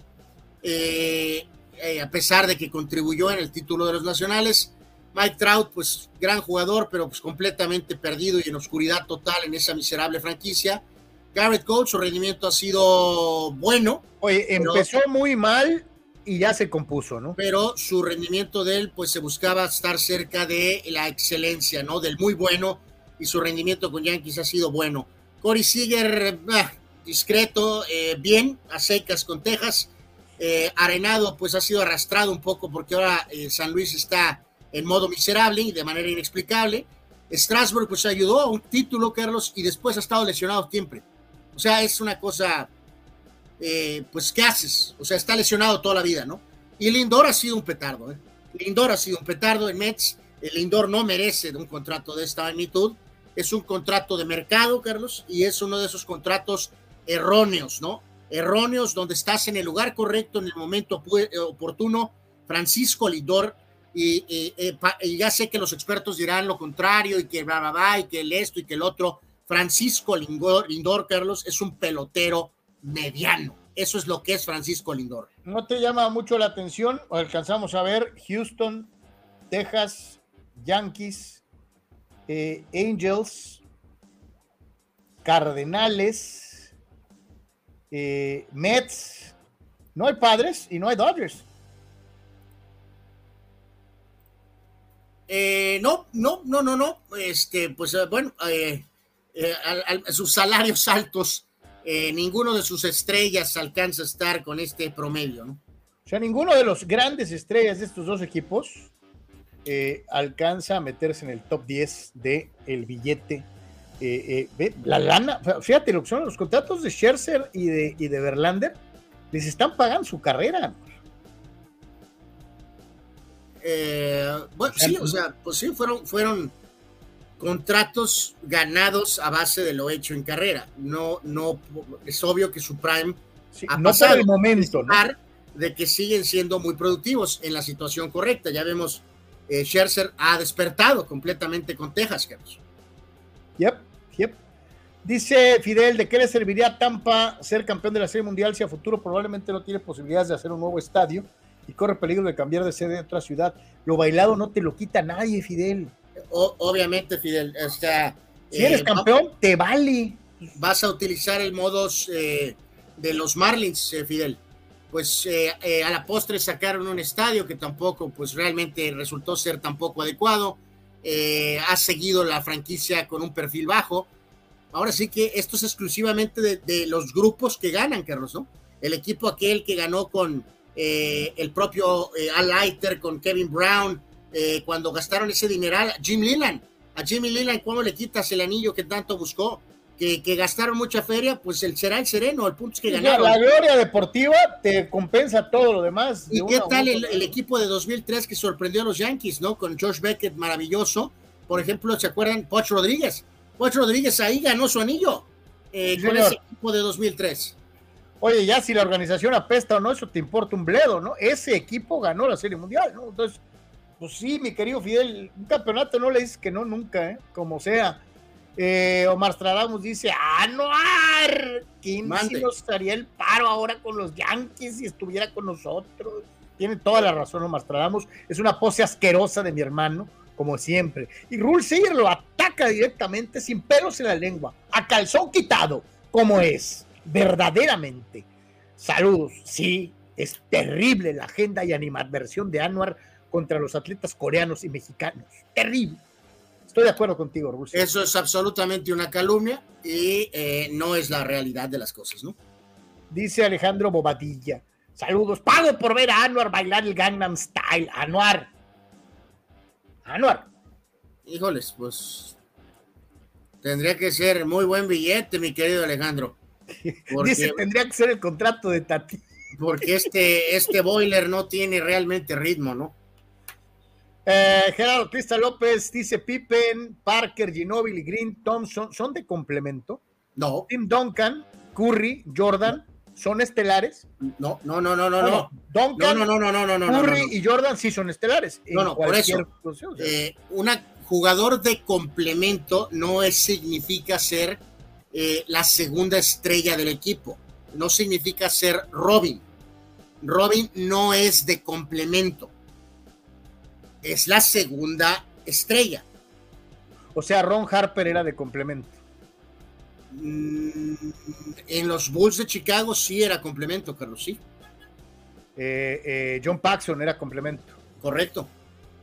Este... Sí, pero jugadores de complemento con producción y momentos específicos claves. Steve Kerr era jugador de complemento. Absolutamente, pero jugadores de complemento de peso, no jugadores de complemento que corren rápido y ensucian el, el, jersey nada más porque sí. Ahí está, como siempre, pegándole de a gratis al pobrecito Hassion Kim, nomás porque, porque, pues nomás. Ahorita dice, no, eso es una calumnia absoluta, yo soy Mr. Diversidad, y en este caso en específico, que quede bien claro una cosa, ¿cómo comparas a un Steve Kerr eh, eh, que Michael Jordan le dice en un tiempo fuego, eh, de fuera, voy a ir contigo porque van a, van a ser el doble equipo?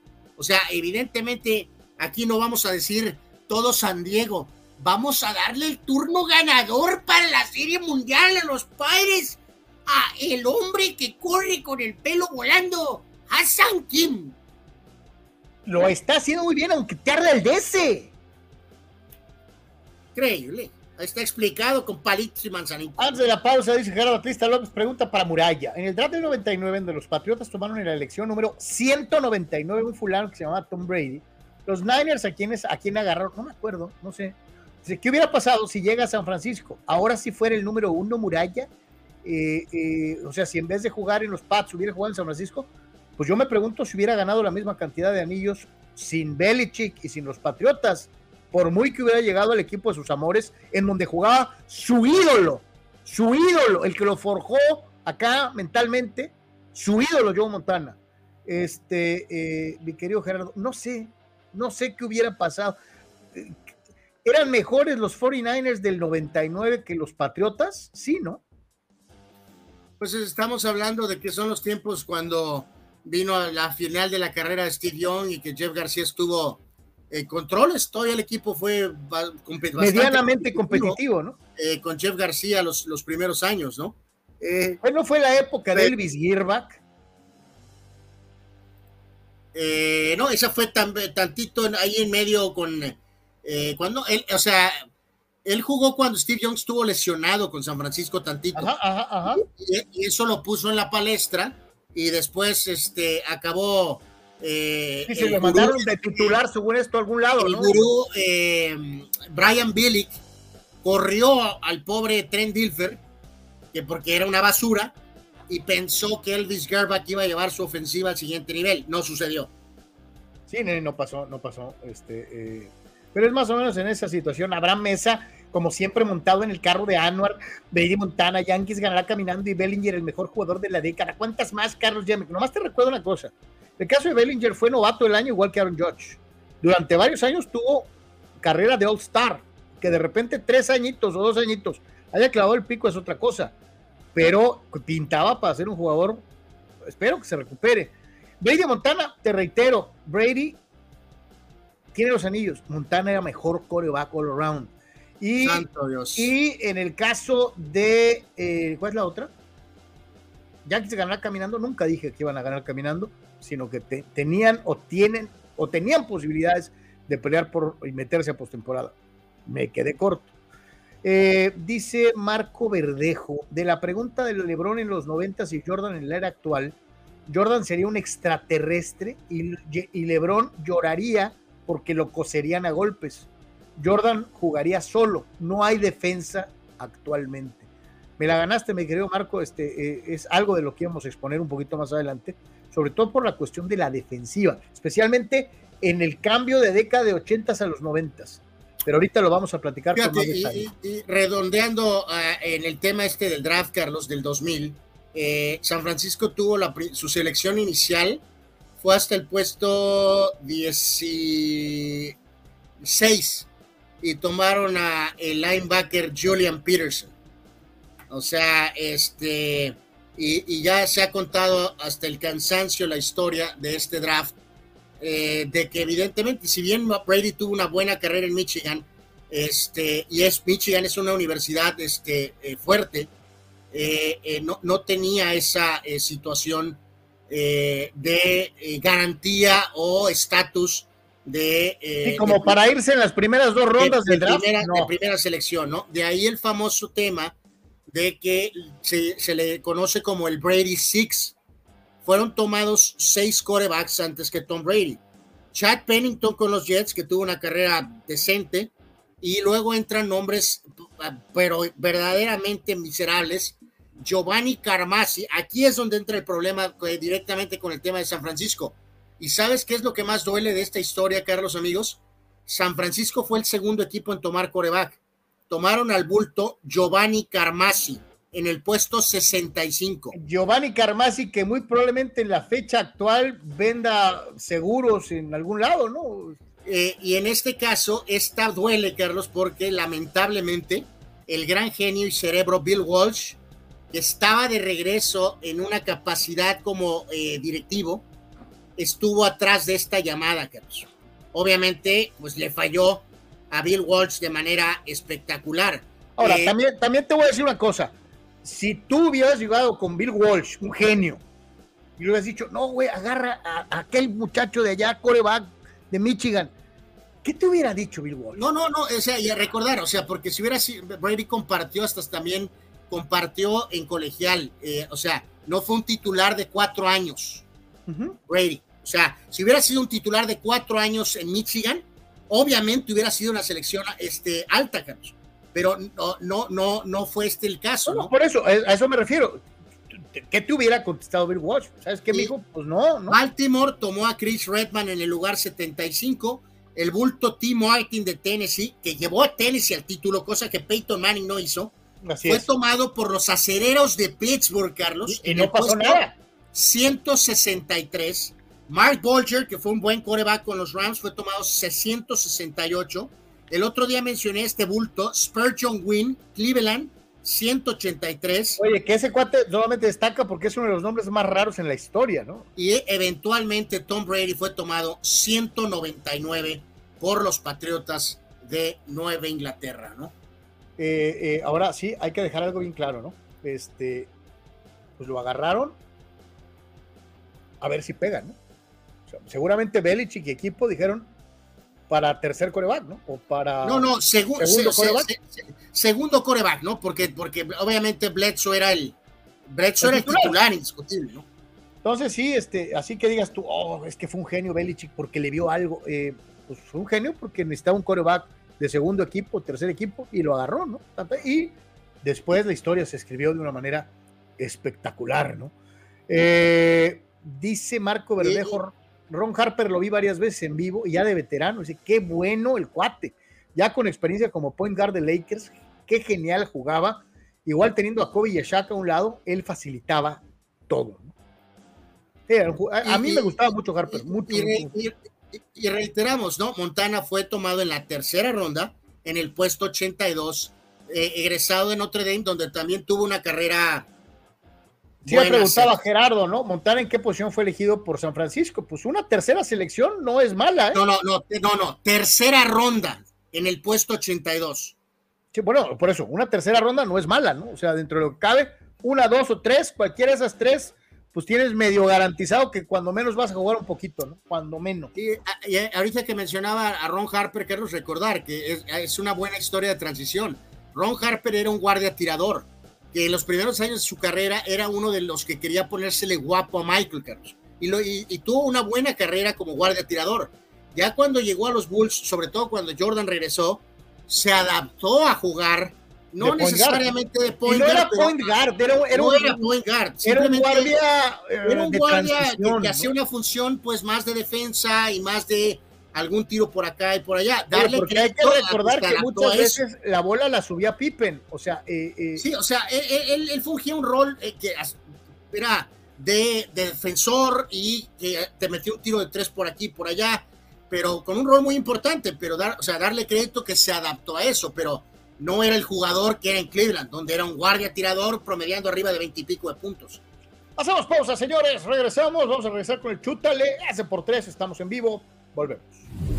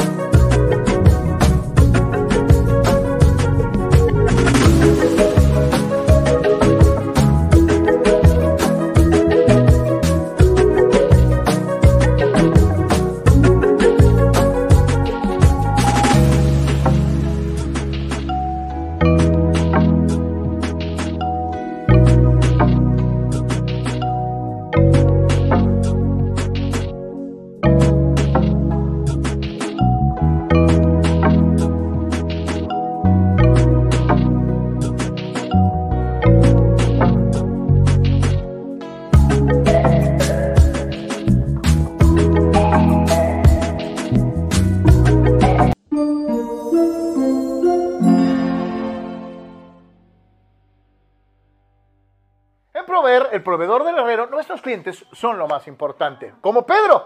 Hola Pedro, ¿cómo estás? Bien, gracias. ¿Cuánto tiempo tienes viniendo a proveer buscando los materiales que necesitas?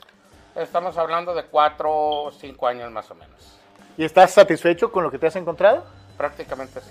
Señores, señores, porque en Prover, juntos, somos, más fuertes.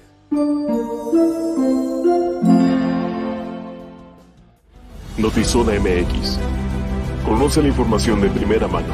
Periodistas con años de trayectoria y credibilidad. Alta calidad de producción. Entrevistas exclusivas. Transmisiones en vivo con gráficos integrados. Multiplataforma digital. Notizona MX. La conversación es contigo.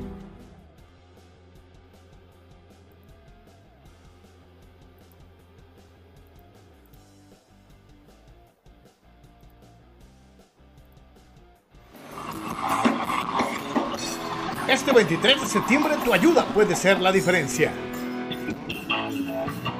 Tu afición por el rock encuentra una causa importante para apoyar.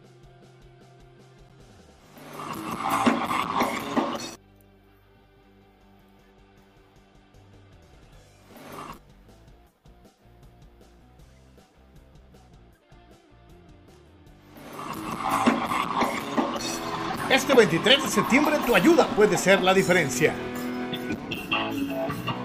Tu afición por el rock encuentra una causa importante para apoyar. Rock clásico, New Wave, rock progresivo y heavy metal en una noche donde todo el rock sonará para apoyar a Gabriel Chávez. Shout, Jukebox, Metal TJ Jam, Alchemy y Subdivisions en Casa Badó en punto de las 7 de la noche. Tu cooperación de 200 pesos irá directamente al tratamiento de Gabriel en contra del cáncer.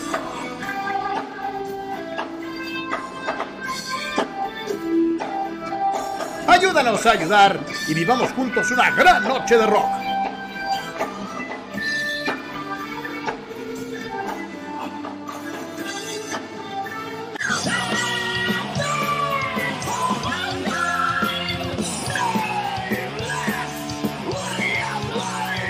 Te esperamos y muchas gracias.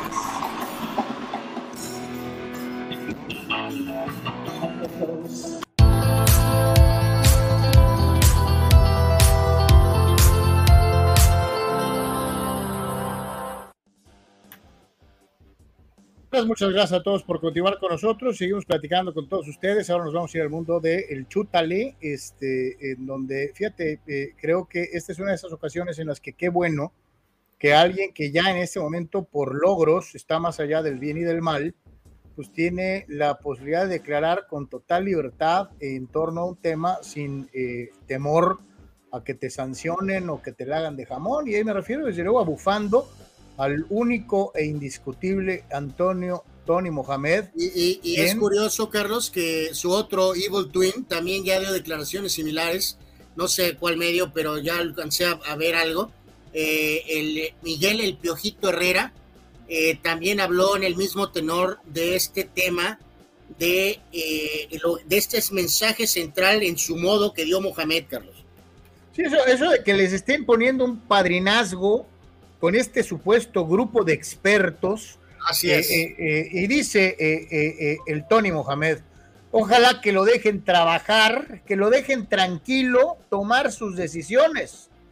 Veo que le van a rodear mucho la manzana.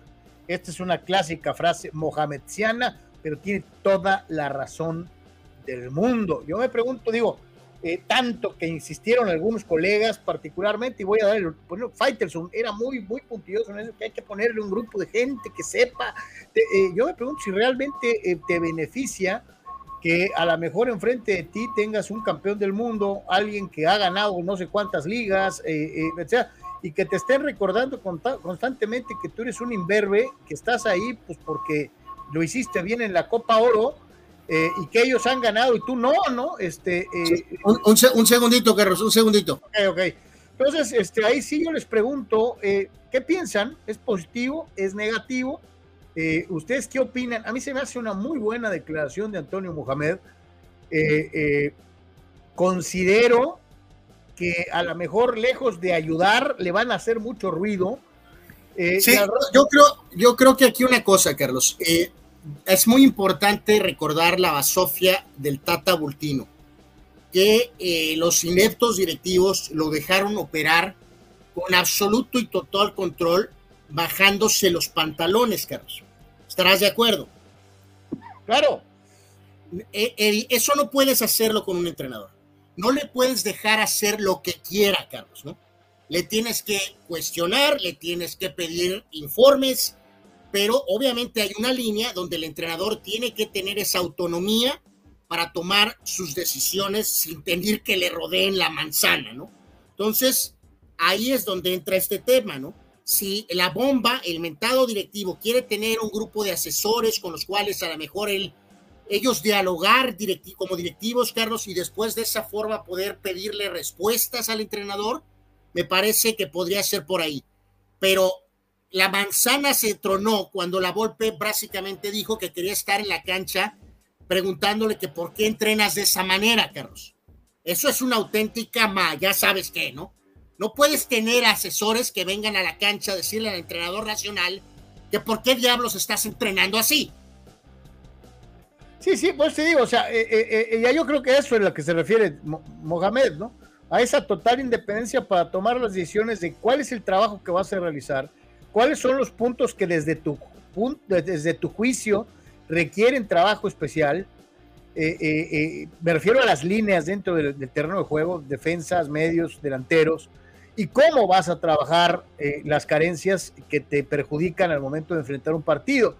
y no tener alrededor de ti un montón de gente que te va a decir, no, eso no lo hagas, mejor haz esto.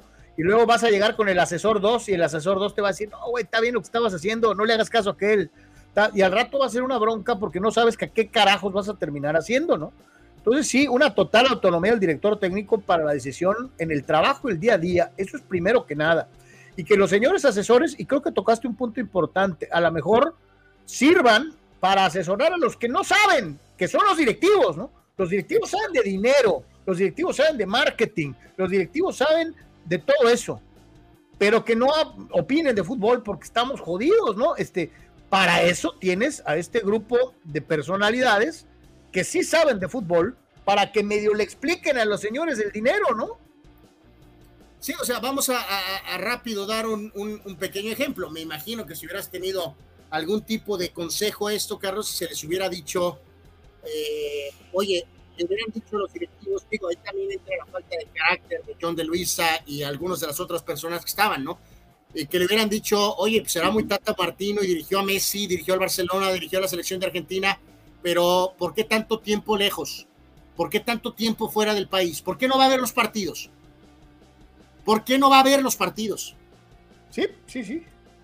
En fin, eh, Herrera dio una declaración más o menos similar a la de Mohamed y pues tienen razón, que si el Jimmy merecía, que si no merecía, que si tiene la capacidad, que si no, eso es otro tema ya que se tomó la decisión ahorita, sí tienen que manejar con pincitas esto de los mentados asesores y cómo y funciona y en qué momentos, así de sencillo, ¿no? Sí, y cuándo opinar y cuándo no opinar, y cuándo una opinión debe de ser pública y cuándo no debe de ser pública, porque también al ratito, si alguno de estos declara públicamente algo que vaya contra la forma de trabajar de Lozano, lejos de confirmar y reafirmar el trabajo del Jimmy, pues le va a empezar a crear olas, ¿no? Y le va a empezar a jalar este, eh, eh, eh, dudas.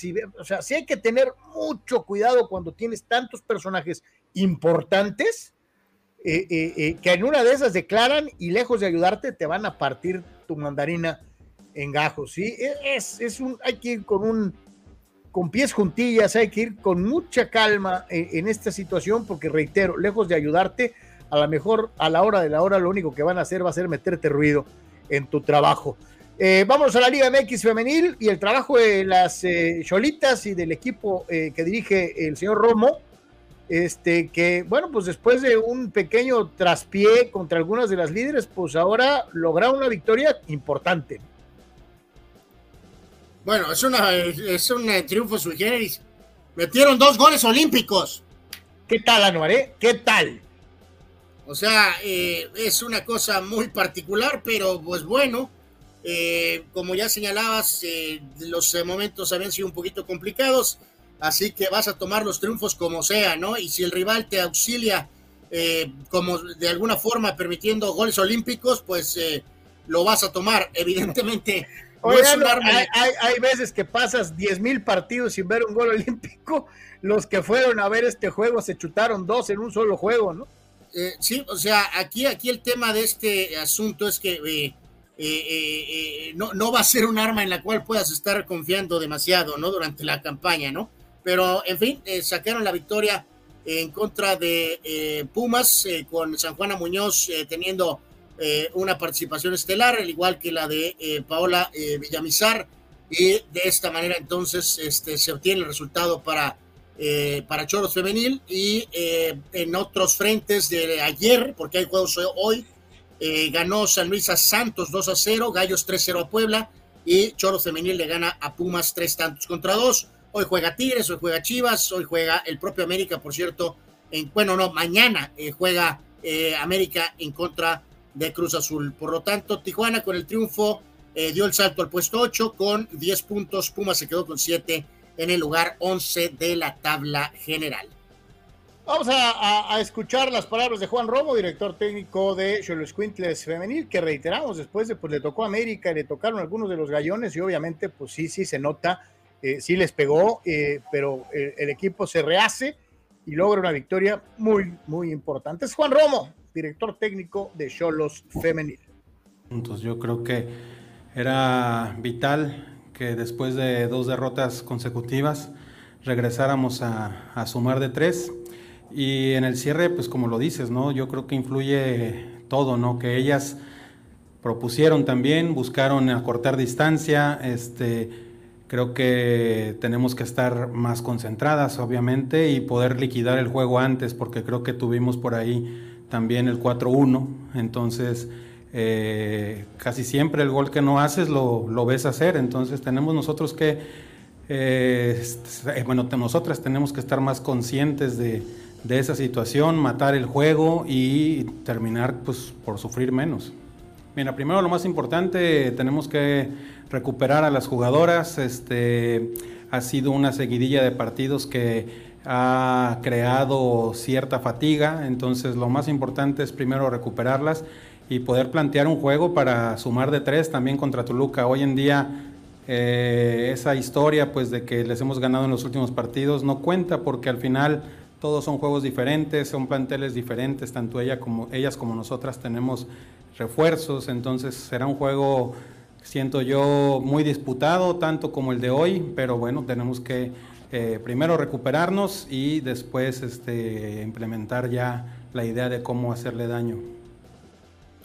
Oye, hay, hay, hay ratos en los que Juan como que batalla para decir si nosotros, nosotras o nosotres, ¿no? Este, eh, el, primer, el, primer, gol olímpico es más hacia el centro del arco y hay, vamos a decir, una melee y pues la pelota se mete, o sea, excelente lo que es el cobro para ponerle en un área compleja. El primero sí es mucho más a primer poste y sí está muy eh, problemático el gol eh, pero bueno, o sea, a, veces sí es un poquito factor, a lo mejor el tema obviamente de eh, estatura, eh, de alguna forma, a diferencia de la ligera mayor capacidad atlética de los varones, Carlos, pero en fin, o sea, es una cosa sui generis lo que pasó ayer. no es como que hay dos Juegos Olímpicos, goles olímpicos en todos los partidos de la Liga MX femenil, ¿no? O sea, fue ahora sí que uno de esos casos muy raros, ¿no? Esa es la verdad. Oye, Chuy Pemar llega tarde y empujando. Rogers tumbando caña. ¡Au! Como siempre. Y las monjitas, apá. Este, eh, eh, eh, Pemar no perdona. No perdona. Pemar estaba así de fusivo en el playoff pasado. sí, sí, sí, andaba así de fusivo hasta que le pusieron un alto. Un alto. Ah. dice Julio Aguilar. Supuestamente el consejo es para los directivos, ¿no? Por ejemplo, como cuando el Tata ya traía una racha de partidos negativos, preguntarle al consejo, ¿lo corremos o lo dejamos? Se supone que así era, mi querido Julio, se supone que así es. Sí, totalmente. Lo que se distorsionó más fue pues porque la Volpe quería un, otro tipo de rol, ¿no? Marco Verdejo dice totalmente lo que menciona Anuar de Harper. Creo que su, adaptabilidad lo hizo durar más en la NBA y le dio campeonatos tanto en los Bulls como en los Lakers, además de protagonismo. Sí, porque después Harper, Carlos, lo recordemos, fue llevado a la etapa inicial de Phil Jackson con los Lakers, ¿no? Y con el, mismo sistema que conocía perfectamente y al haber jugado con Jordan, pues perfectamente podía jugar con Kobe. Entonces, pues por supuesto, este, su carrera cambió dramáticamente, ¿no? Dice. Harper se para el cuello diciendo, Carlos, que en la icónica jugada aquella que contábamos de Craig Hillo, este, que él quería ser el que lo cuidara, eh, sugiriendo que a lo mejor el destino final de esa jugada hubiera sido distinto, en lugar de que Harper es un jugador afroamericano, Craig Hill es un jugador blanco, eh, pero no significa que Craig Hill era ni chaparrito ni no atlético, este, pero en fin, Harper ahí como que se quiere parar el cuello tantito de que a lo mejor él hubiera podido detener ese tiro, Oye, los, hubieras, no existen, cabrón. O sea, la historia es que eso fue en 89. En 93 se volvieron a ver las caras con Cleveland. Ya no estaba Harper, pero estaba uno de los otros autoproclamados Jordan Stoppers, que era Gerald Wilkins, el hermano de Dominic. Y pues el resultado fue el mismo. Y Gerald Wilkins era súper atlético y era afroamericano. Y de todas maneras le refundió el tiro en la cara no tan espectacular, pero prácticamente muy similar el tiro para acabar a los Cavaliers y eliminarlos, ¿no? Eduardo de San yo creo que por eso la Volpe se hizo a un lado, sabiendo que México no se toman decisiones, se toman decisiones a lo tonto y no piensa hacer el ridículo si esto fracasa. Le das mucho crédito a Ricardo, eh, eh, eh, dice, la realidad es que de este panel de conocedores expertos es porque no confían al 100% en el Jimmy, pero no lo dicen y no pueden decirlo ahorita, pero se están haciendo penitentes. Eh, hablando de los directivos, eh, dice Eduardo. Dice Rul Sheyer, pregunta, ¿y si se concreta la invitación de Conmebol a nuestro Inter de Miami para jugar a Libertadores, los europeos harán lo propio para invitar a un equipo X de Arabia?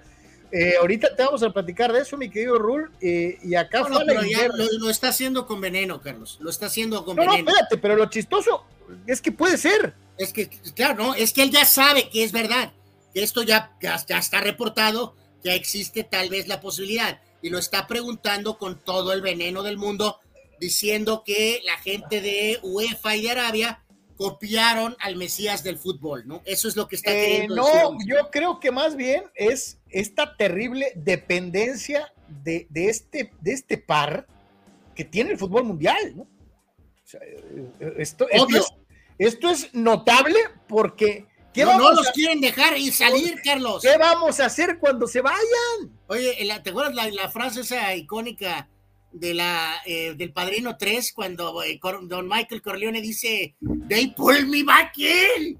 Pues no lo sueltan, Carlos. Les están todavía exprimiendo todo lo último que les queda. Por, eso te digo, ¿qué carajos van a hacer cuando ya no estén? O sea, hoy, hoy, pasó con el este. Eh, ahí tenemos la otra nota, Carlos, de la designación de Messi como mejor jugador de UEFA. ¡De UEFA! Sí, señor. Este, y ya vieron que las normativas de la designación fue por su desempeño en el Mundial, Carlos. ¿Qué diablos tiene que ver el Mundial con el, lo que hiciste en Oye, UEFA? Nomás, recordándoles, ¿no? Que eh, el mejor jugador de UEFA es un jugador que a nivel de selecciones jugó por Conmebol y que ahorita jueguen con CACAF, Digo.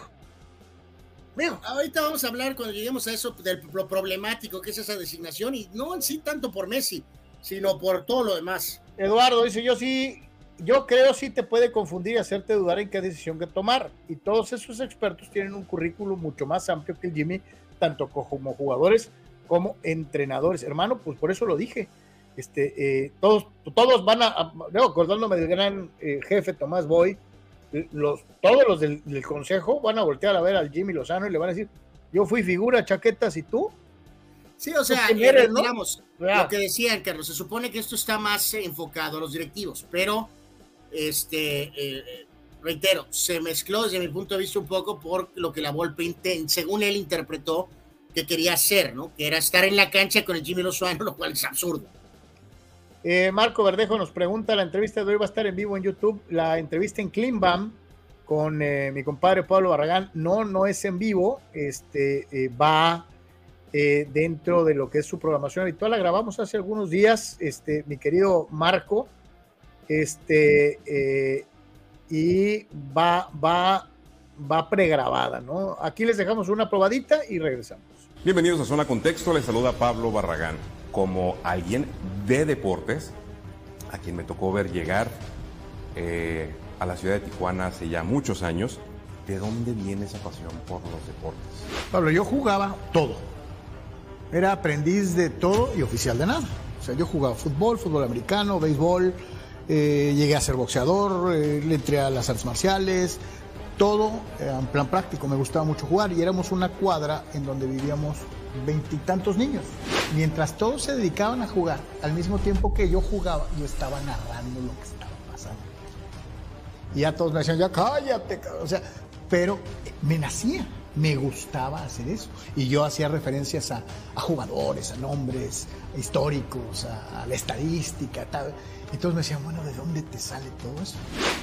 El comentarista deportivo se hace y yo soy de la idea y tal vez tú no me vas a dejar mentir. El comentarista deportivo nace. en 1993 y sale un señor de una puerta y dice, en tres minutos pelé para, para, para, entrevistas individuales. ¿Qué carajos preguntas en tres minutos? Pablo, lo primero que hice cuando llegué, aparte de babear, porque el tipo era poseedor de una aura muy especial brilla, brillaba Pelé. De esas veces que te das cuenta que de veras existen las personas tocadas por Dios. Me atendió Pablo como un amigo. Platicamos de todo, cantó, me hizo un montón de, cosas que cuando salí, la persona de Mastercard, que era el patrocinador de la, de la entrevista, me dijo, ¿y tú quién dije, soy de Guadalajara.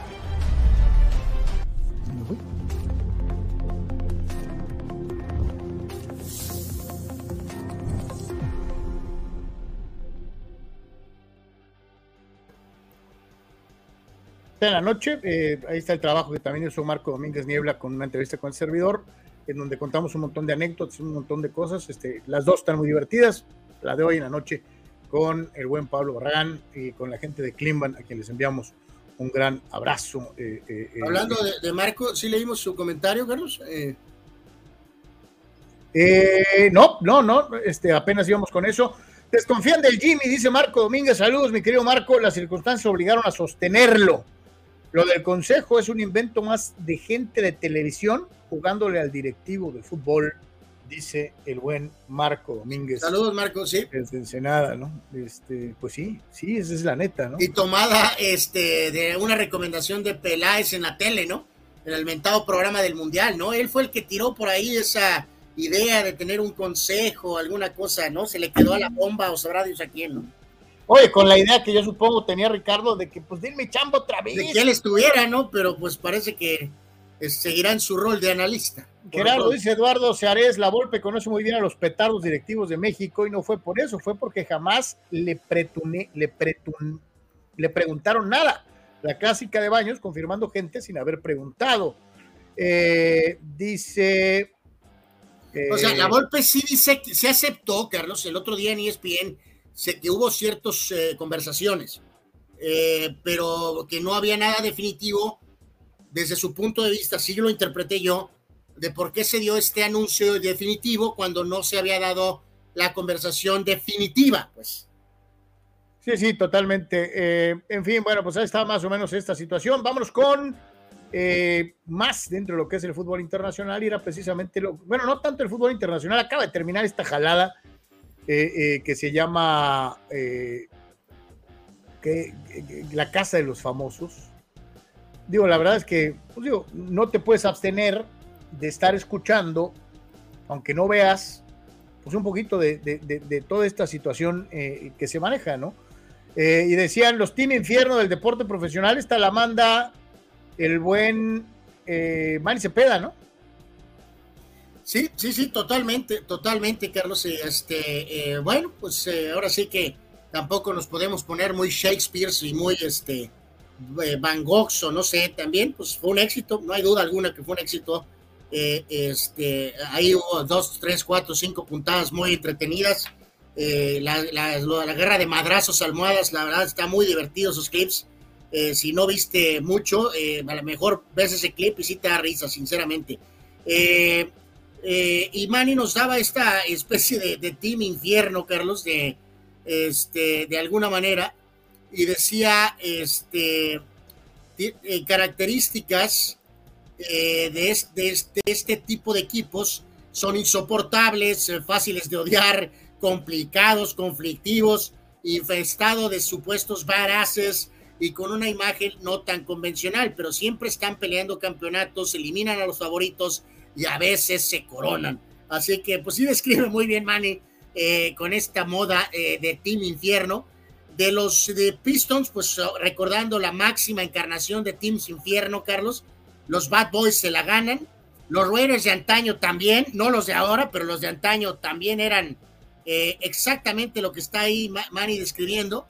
De los Bruins, ahí tengo un poquito mis dudas. Yo, Houston, claro que son team este, acá complicadón el Saunders en la MLS, mm, eh, Sevilla, Juventus en la Serie A, Chelsea en la Premier, Toros en la Liga Mexicana, estoy de acuerdo. Y bueno, Toluca porque tienen el nombre, ¿no? Pero también Manny por ahí me decía, pues obviamente muchos van a decir que sería el América, ¿no? Este tipo de equipo, eh, pues ganador, pero a la vez eh, muy polémico y muy conflictivo, ¿no? Ahí está eh, esta situación y bueno, pues yo reitero, así que pues vamos a ver, vamos a ver cómo se van acomodando las cosas y vamos con nada menos y nada más que el trabajo que se está generando en torno a un día como hoy, un día como hoy en el deporte internacional, no tan cargado de grandes figuras como fue el día de ayer, pero pues hoy también hay por ahí un hombre de esos gigantesco, un gran nombre eh, eh, del arte del entretenimiento, ¿no?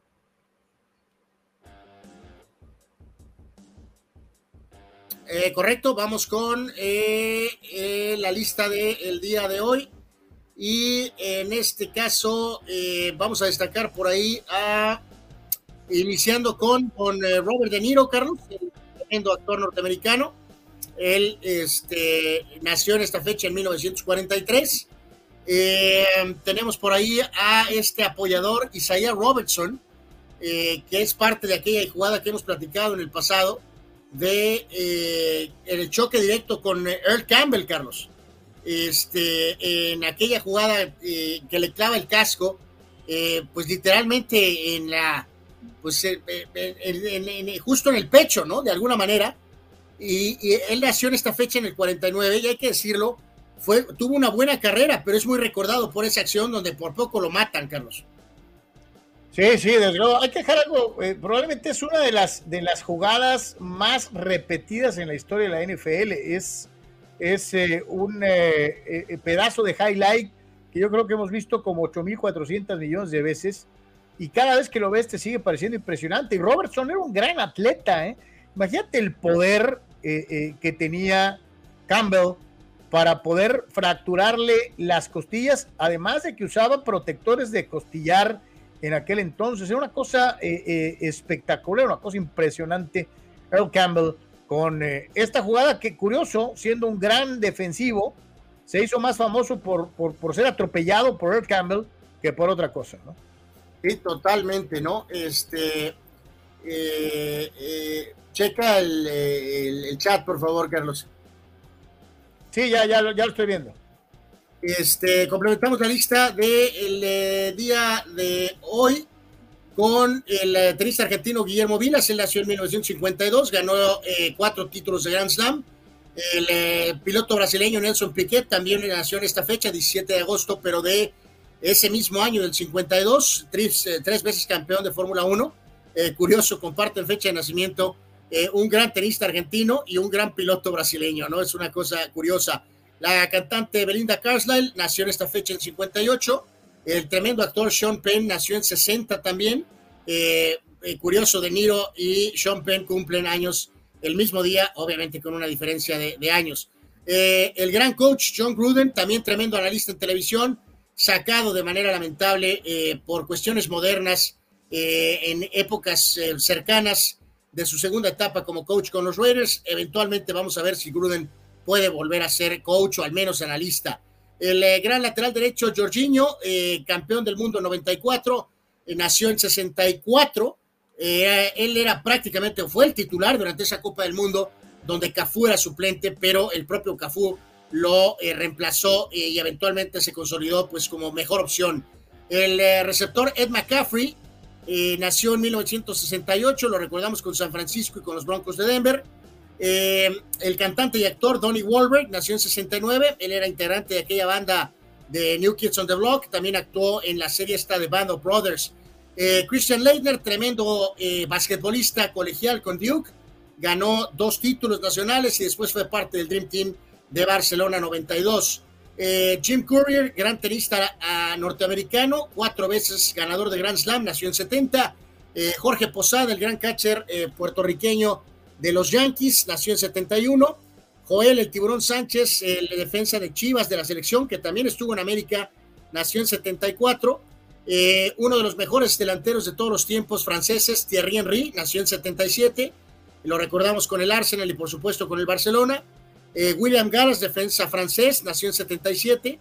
Antoine Randall, aquel receptor de los Steelers, eh, que también era coreback, pero en la época colegial, nació en 79. Dustin Pedroia, segunda base de los Red Sox, nació en 83. Eh, Alex Honnold, este alpinista eh, que recordarán hace unos años salió ese documental eh, espectacular donde subió a una de las montañas más este, importantes de manera libre y que fue un evento auténticamente. Él nació en esta fecha en 85.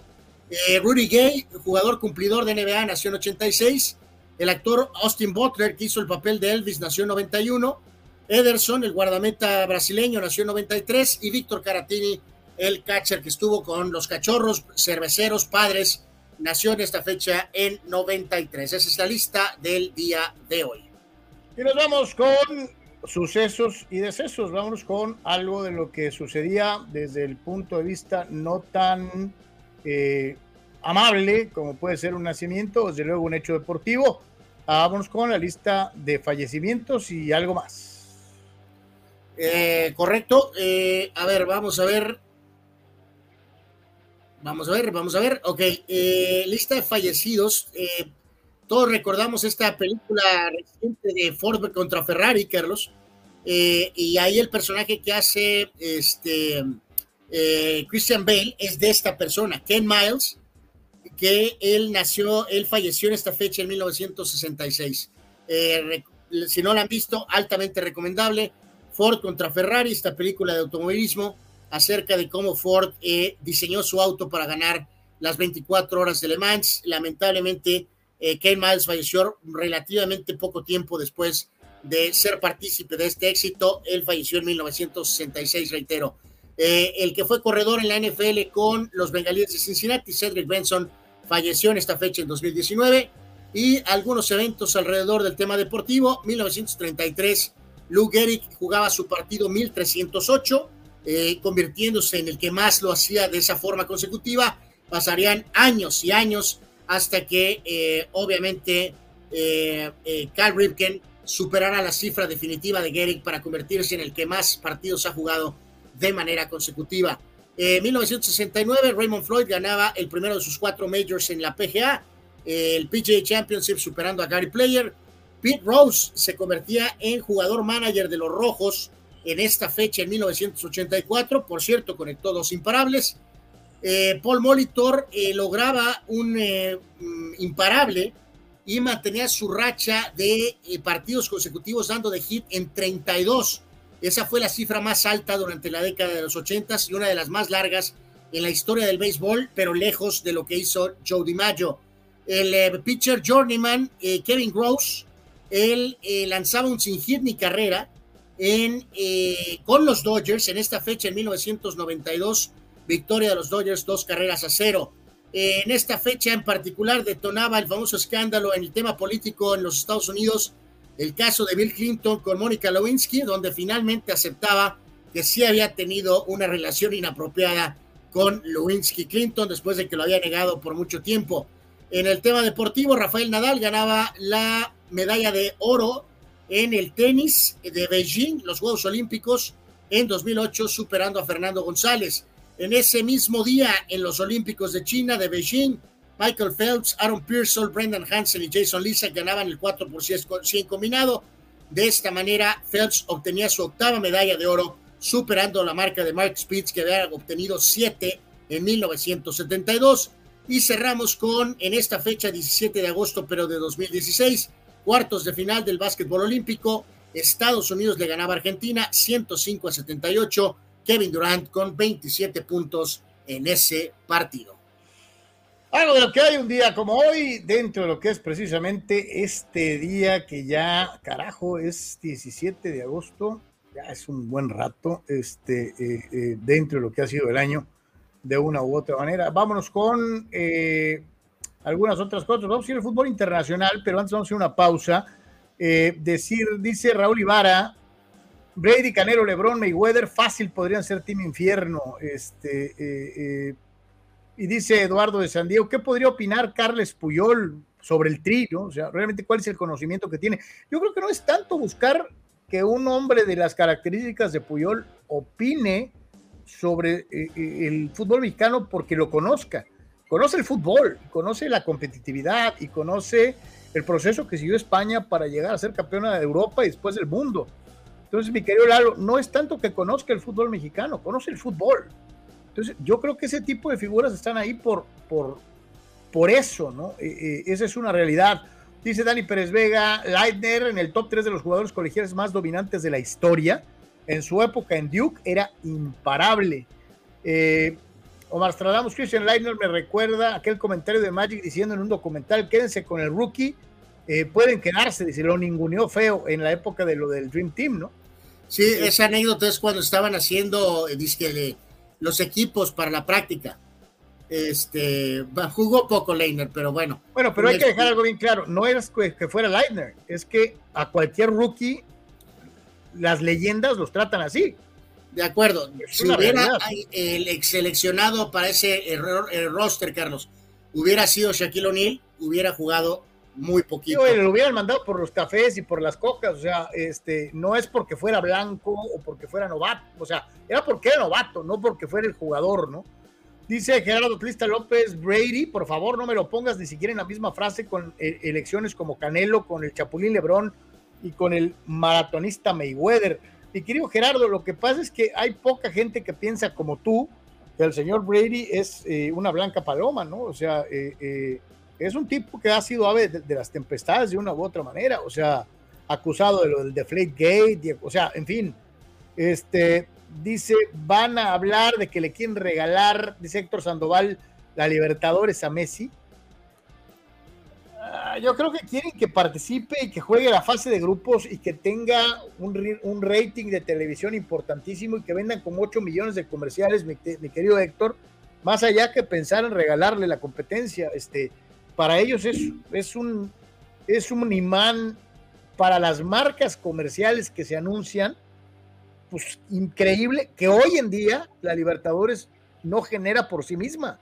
Después de la partida de, de los equipos mexicanos y de la proyección que le daba a la Copa Libertadores la televisión Made in México, este, ellos, ellos sí están buscando quién les genere el dinero que en algún momento llegaron a, a, crear, ¿no? Y Messi sería una alternativa maravillosa, ¿no? Dice Juan Antonio, sin descansos programados, 1933, Lou Gehrig jugaba su récord de 1308 partidos consecutivos, ¿sí? Es, esto es impensable en esta época. Lo de él y lo de Ripken no lo vamos a volver a ver nunca, nunca.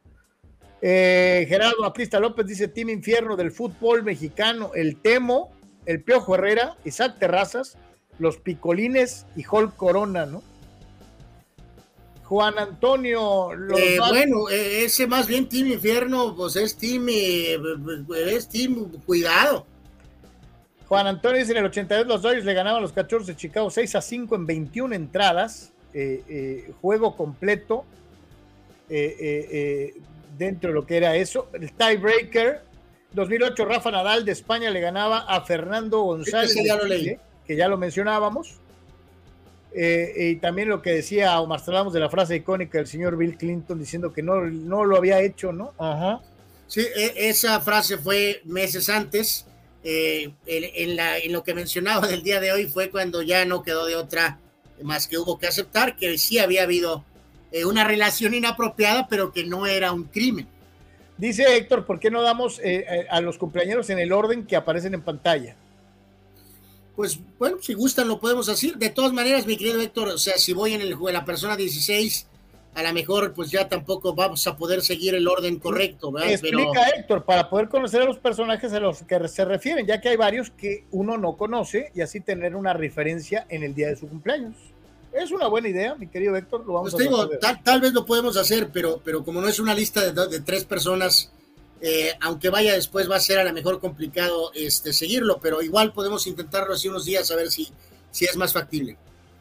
Eh, y Juan Antonio dice, un día como hoy nació, hay mucha gente de esta generación que no va a saber quién es, pero bueno, David Crockett, David Crockett, David Crockett era un explorador de la frontera, aventurero y político, nació en Green County, Tennessee, un día como hoy, en 1786, este, pues sí, había antes hasta series de televisión de, de, David Crockett, ¿no? Este, y hay mucha gente de esta época que no sabe ni quién es David Crockett ni quién es Daniel Boone, ¿no? Y los dos usaban gorrito de, de mapache, ¿no? Este, eh, eh, eh, de, una, de una u otra manera.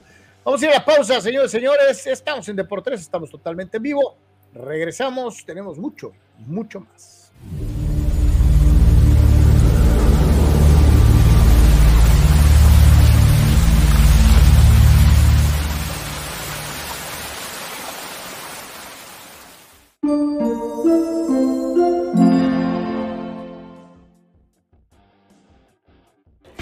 Proveer, el proveedor del herrero, tenemos 30 años sirviéndote con lo mejor al alcance de ti, que eres estructurista, arquitecto y desde luego herrero.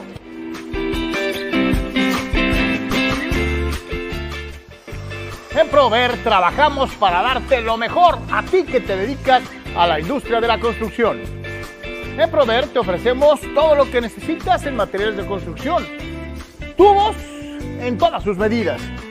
Varilla. Lámina en todas sus dimensiones. Malla ciclónica y todos sus accesorios. En Proveer, el proveedor del herrero, tenemos tres locaciones para darte todo lo que necesitas en materiales de construcción. El Tipira, Playas de Tijuana y Rosarito.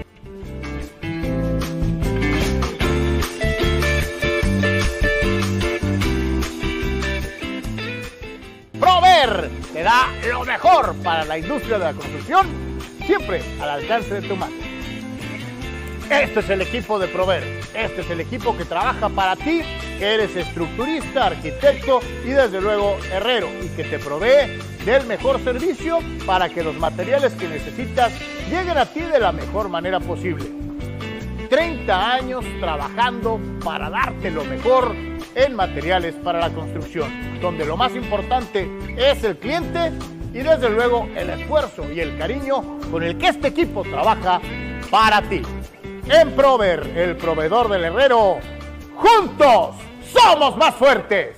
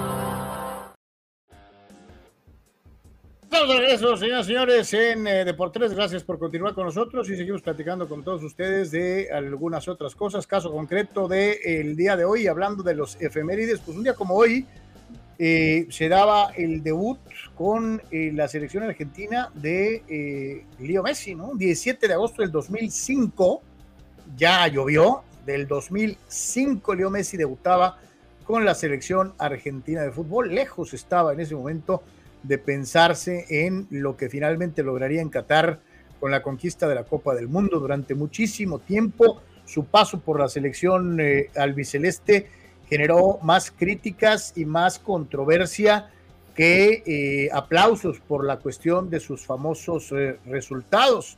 Se le acusaba de pecho frío, de hacerse chiquito a la hora buena, y esto punto llegó a la situación más alta cuando pues fue subcampeón del mundo y desapareció prácticamente de la cancha durante lo que fue toda la eh, segunda ronda de aquella ocasión en la que Argentina llegaría a la final del mundial. Inclusive se llegó a especular no una, sino dos veces que Messi se retiraba de la selección argentina ante la enorme presión que esto generaba. Siempre le dijeron que no era Maradona. Finalmente en Qatar logró sacudirse todas estas cosas no privado de llevarse también un montón de acusaciones de los contras de Messi, señalando que fue ayudado por los árbitros, que le regalaron no sé cuántos penales, que esto era una cuestión dirigida por FIFA, bla, como haya sido, Messi logró lo que tanto buscó y que empezó como aventura con la selección argentina en 2005, Anual. Sí, totalmente una eh, cuestión que, en general ni, ni los propios eh, eh, más optimistas eh, argentinos, Carlos, podrían haberse imaginado que iba a tener esta carrera completa, ¿no? Me refiero a ese nivel, tanto en clubes como en selección, ¿no? Con la cantidad de partidos, el mayor goleador y obviamente cinco mundiales, un título, un subcampeonato, o sea, nadie, ni siquiera cuando eh, apareció con el primer gol ahí con Barcelona, al pase de Ronaldinho, Carlos. Nadie anticipaba esto, eh, que iba a suceder esto eh, de alguna manera, ¿no? Y convertirse en el, pues para nosotros, segundo mejor jugador de la historia, para muchos el primero, o para algunos tal vez tercero o alguna cosa así, pero, pero sí es una situación donde este, sí tengo presente un poco ese primer momento porque pues era el, gran este eh, pues jugador joven, ¿no? Pero, pero jamás, jamás, jamás en la vida pensé eh, en muchos que iba a tener semejante impacto, ¿no? Oye, es una realidad, ¿no? Cuando, eh, y eso le pasó a todo el montón de brasileños de enorme calidad y de gran nombre que llegaron a Brasil después de la partida de Pelé. igual para Messi fue muy pesado tener que estar compitiendo no solamente contra los mejores futbolistas de su época, sino contra, contra, contra Maradona, ¿no? O sea, eh, fue una lucha permanente contra la, gran sombra del Diego de toda la gente, que finalmente logró solventar eh, de manera correcta, pero cómo le costó trabajo de una u otra forma a Messi. Eh, ya ah, Aquí creo que completamente está fuera de lugar completamente Gerardo López, atlista, y dice que creo que insinúa que Ronaldinho es el mejor jugador de la historia. Eh, eso es absolutamente eh, es es increíble. O sea, es puede ser considerado un eh, no, no, no, Carlos, no manches, no manches. ¿Puede ser considerado uno de los mejores brasileños de la historia? Sí. uno, el, el, junto con Dani Alves, de los más ganadores de la historia en todas las competencias donde se paró, sí pero... Eh, no, no, Carlos, está hablando mejor jugador de la historia, Carlos. Eh, pero ya mejor jugador de la historia creo que no, no está, no está, no está, no aparece, ¿no? A ver, platíganos este video, qué show. No, eh, se ha vuelto muy famoso, Carlos, el famoso Guarura. ahora dice, que dicen que cantidad, calidad sobre cantidad. Y desde que llegó el Mesías del fútbol, este personaje está atrás de él, Carlos. Y bravo, este, esperemos que nunca pase ningún tipo de detalle pues llamó mucho la atención que no fue gente de seguridad, sino fue él el que se metió a la cancha, Carlos, cuando eh, ingresó un pobre fan que quería pues eh, eh, la foto o que le firmara algo, sabrá Dios, y hasta el grado de que estaban diciendo que si lo sigue durante los partidos en la cancha, Carlos, cosa que puede ser que sí esté haciendo lo más que puede, ¿no? Hasta cierto punto, ¿no? a ese momento es el que llamó mucho la atención, ¿no? Porque Messi estaba cercano al córner y sin embargo él fue el primero en meterse y evitar que se le acercaran. No fue gente del grupo de seguridad del partido, fue él el primero en llegar. no puedes negar que eh, eh, hace bien su chamba, ¿no? No, no, totalmente. Te acuerdas que de hecho platicamos de este tópico cuando se dio el anuncio de Messi que tenían que tener mucho cuidado con el tema de seguridad y a fuerzas necesitas eh, esa situación, ¿no? Y, no, no puede estarle firmando, ni tomándose fotos, ni salvando a todos los que entran a la cancha, Carlos. No se puede. Y ya lo platicábamos hace ratito, ¿no? La UEFA saca esta, esta, esta onda, ¿no? Eh, eh, eh, Kevin De Bruyne, Leo Messi y Haaland nominados al jugador masculino del año por la Unión Europea de Fútbol.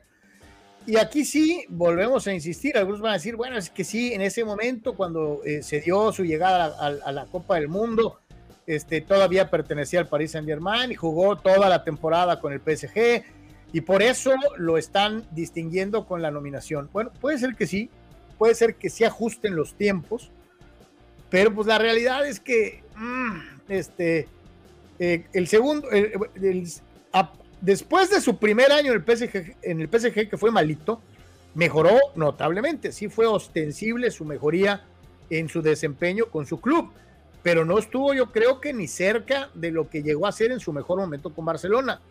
Eh, luego entonces ponerlo en la terna por el Mundial se me hace medio jalado los pelos. De hecho, hasta el gráfico lo indica, Carlos. El Haaland y De Bruyne obviamente están con jersey del Manchester City, que gana la Premier, que gana la Champions League, y que eh, en este caso el ganador es eh, Erling Haaland, El jugador UEFA del año es Erling Haaland, no hay duda alguna. Ya Messi ya recibió todos los premios y va a recibir todos los premios que le corresponden por el Mundial, que es el Balón de Oro y que es el jugador FIFA del año y esto, pero el jugador UEFA del año no es Leo Messi, Carlos, o sea, pero va a la charla que tú y yo teníamos hace un segundo con nuestros amigos de que no lo sueltan definitivamente y a fuerzas quieren tener el nombre de Messi ahí para llamar la atención. Aquí lo que a mí más me pega de esto es el tema del problema Mbappé, Carlos, que eh, por su eh, eh, asquerosa, ridícula, estúpida táctica de negociación, su asquerosa forma de no tener llenadera con el dinero. ¿Dónde está Mbappé, Carlos? Mbappé Oye, pues no hay Mbappé, ¿no? Mbappé, Carlos. Oye, con todo y los goles que metió en el Mundial, porque es digo, que si eso se- es a lo que voy, si Carlos. está juzgando a Messi por el Mundial, deberían de juzgar a Mbappé por el Mundial también. Es correcto, es muy llamativo eso, porque Mbappé fue eh, finalista del Mundial y fue el campeón de goleo, Carlos, literalmente. Entonces, ¿por qué no está Mbappé aquí en lugar de Kevin De Bruyne? Pero, eh, o sea, no, el que está es Messi. O sea, eh, Messi eh, ya tiene, reitero, todo lo que le corresponde por ganar el Mundial. No le corresponde ser jugador UEFA del año pasado. Así de fácil. Sí, digo, además, este Mbappé jugaba en la misma liga que Messi, ¿no? O sea, eh, mm, o No, sea, y además te lleva al presente, Carlos. Mientras siga Mbappé con sus estupideces en el PSG, su perspectiva de este tipo de premios y de esto es menor, Carlos. Es menor. Por eso tendría que ir a jugar a algún equipo de la Premier League o al Real Madrid o no sé, jugar de a gratis en el Barcelona. Pero mientras esté en el PSG, está en desventaja para este tipo de cosas. Oscar Fierro dice, siendo fan de Messi, siendo el fan de Messi más objetivo de la historia, Bueno, eso, eso está de veras a cuestionarse, mi querido Oscar. dice, se lo debería llevar eh, Haaland. Si estos premios son más políticos, de una vez eh, coronar a uno de las futuras estrellas y de paso darle un golpe bajo a Mbappé, ¿no? Este, o sea, pero fíjate que al margen de cualquier cosa, ¿no? Este, creo que Haaland se lo merece. Eh, No, este, claro que se lo merece, Carlos, ¿no? Eh, Pep Guardiola es el que va a ganar el técnico, obvio, eh, por encima de, de Inzaghi del Inter o por Spalletti, el hombre que llevó finalmente al Nápoles el título. Pero bueno, oye, Pep ganó la Premier y ganó la Champions, Carlos. O sea, obviamente es el coach del año. Pero si no, nomás lo sueltan a Messi, ahora entre la UEFA, ahora la Conmebol, ¿no? Este, pues también a Cristiano no lo sueltan de una u otra manera. Dice Neymar, el recientemente adquirido por el fútbol árabe, Cristiano fue el pionero de todo esto, todos los lo llamaron loco yéndose a Arabia, hoy la liga está creciendo cada vez más. Y la foto de la derecha me llamó muchísimo la atención cuando la publicaron, verlos juntos. Eh, eh, Cristiano le dio la bienvenida al, al- al- al país, a, a- a Neymar, ahí se pusieron a platicar, digo, cuatito de Messi, compadrito de pellizco y nalgada, pero pues ahí está, en un territorio en el que el que le abrió la puerta para cobrar lo que va a cobrar. Sí, sí, sí, es totalmente. Ronaldo. Creo que esta foto no, no, estoy, no estoy seguro si es de ahorita, pero creo que no lo es. Pero de todas maneras siempre han tenido una relación cordial en eventos o incluso cuando se enfrentó el PSG al Real Madrid, eh, a pesar de la cercanía absoluta que tiene con Messi, que son amigos, eh, de verdad amigos, pero siempre ha habido eh, un respeto para Cristiano Ronaldo por parte de Neymar. Y lo que está diciendo es la absoluta verdad, Carlos. Hasta el, el fan más objetivo de Messi, Oscar Fierro, el fan más objetivo de Messi, Oscar Fierro, estoy, mi querido Oscar, me encantaría que me reafirmes que esto que dice Neymar es 100% verdad. Espero tu respuesta, mi querido Oscar. Y decíamos, pues ahí está Cristiano, hablábamos de Messi hasta en la sopa, pues ahí viene también Cristiano, ¿no? Este, eh, aquí con eh, eh, Neymar y ahora eh, siendo el tipo que tiene más seguidores en el mundo en Instagram, pues le entran a la famosa situación No, de es que aquí, de aquí pasó algo, pasó algo muy curioso, Carlos, porque Sergio Ramos llegó a 60 millones de seguidores. 60 millones de seguidores. Es mucha gente, ¿no? Muchísima. Y entonces está realizando una dinámica donde va a regalar 60 pares de, de- de zapatos de fútbol de la marca con la que está trabajando. El único detalle es que de manera de broma se metió a la charla un eh, ex compañero que tiene 600 millones de seguidores. el récord mundial de seguidores en una red social para un individuo, para un solo, para un individuo, ¿no? Que es Cristiano Correcto. Ronaldo. Y en broma le dijo a Sergio, solo te falta, falta un cero pues para alcanzarme. A lo cual le dijo de manera broma, de broma Ramos, eh, nunca dejo de luchar, acuérdate de aquel cabezazo de, en contra del Atlético de Madrid. Y este, le dijo, ponle el hashtag, le dice, para que seas participante en la dinámica de los zapatos. Así que estuvo muy interesante entre los dos grandes colosos de ese gran Real Madrid que ganó cuatro Champions en cinco años y tres seguidas, históricos, leyendas los dos, y estuvo muy simpática esta interacción en Instagram. Ya lo decíamos, si Conmebol quiere al Inter de Miami y a Messi, eh, esto es realidad, la eh, eh, gente de la Liga Árabe quiere tener a sus equipos jugando en la UEFA Champions League.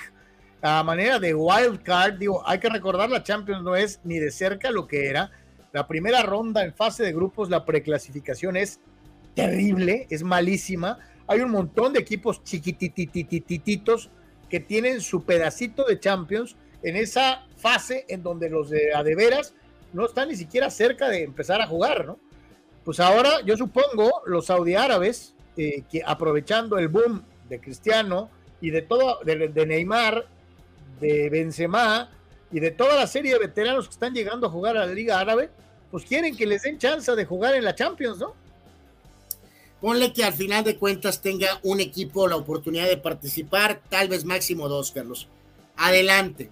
Para mí sería extraordinario que esto pudiera pasar, sobre todo con la clase de rosters que tienen los equipos de, Saudi, Arabia Saudita, eh, los cuatro o cinco principales equipos. Eh, y al igual tampoco tendría ningún problema en que Messi esté en la Copa Libertadores, siempre y cuando, Carlos, con CACAF permita que los equipos mexicanos puedan también volver a jugar. Eh, así que yo no tengo problema en que Cristiano y Messi estén en los grandes torneos, pero en el caso de Messi sí salimos un poquito raspados porque con CACAF en su momento dijo que no, y le va a decir que sí a Messi, pero no a los otros, eso le va a decir que sí a Messi porque es Messi, ¿no? O sea, este, en fin. Eh, y ya decíamos, pues ahí están los equipos, ya están las contrataciones de la Liga Árabe eh, que se han venido dando como en cascada eh, desde la llegada de CR7, ¿no? Como dicen por ahí, Carlos, siempre necesitas a la primera persona que dé el paso, ¿no? La primera persona que cruce el charco o que pues, pase el puente en este caso, que se vaya al desierto. Eh, es correcto. Y atrás de Cristiano, Benzema, Kanté, Neves, eh, Mendy, Firmino, Brozovic, Milanko Savic, Mares, Malcolm, Henderson, eh, Sadio Mané, Fabiño y el último, Neymar. Que si esto va a durar 30 años, 20 años, será el sereno.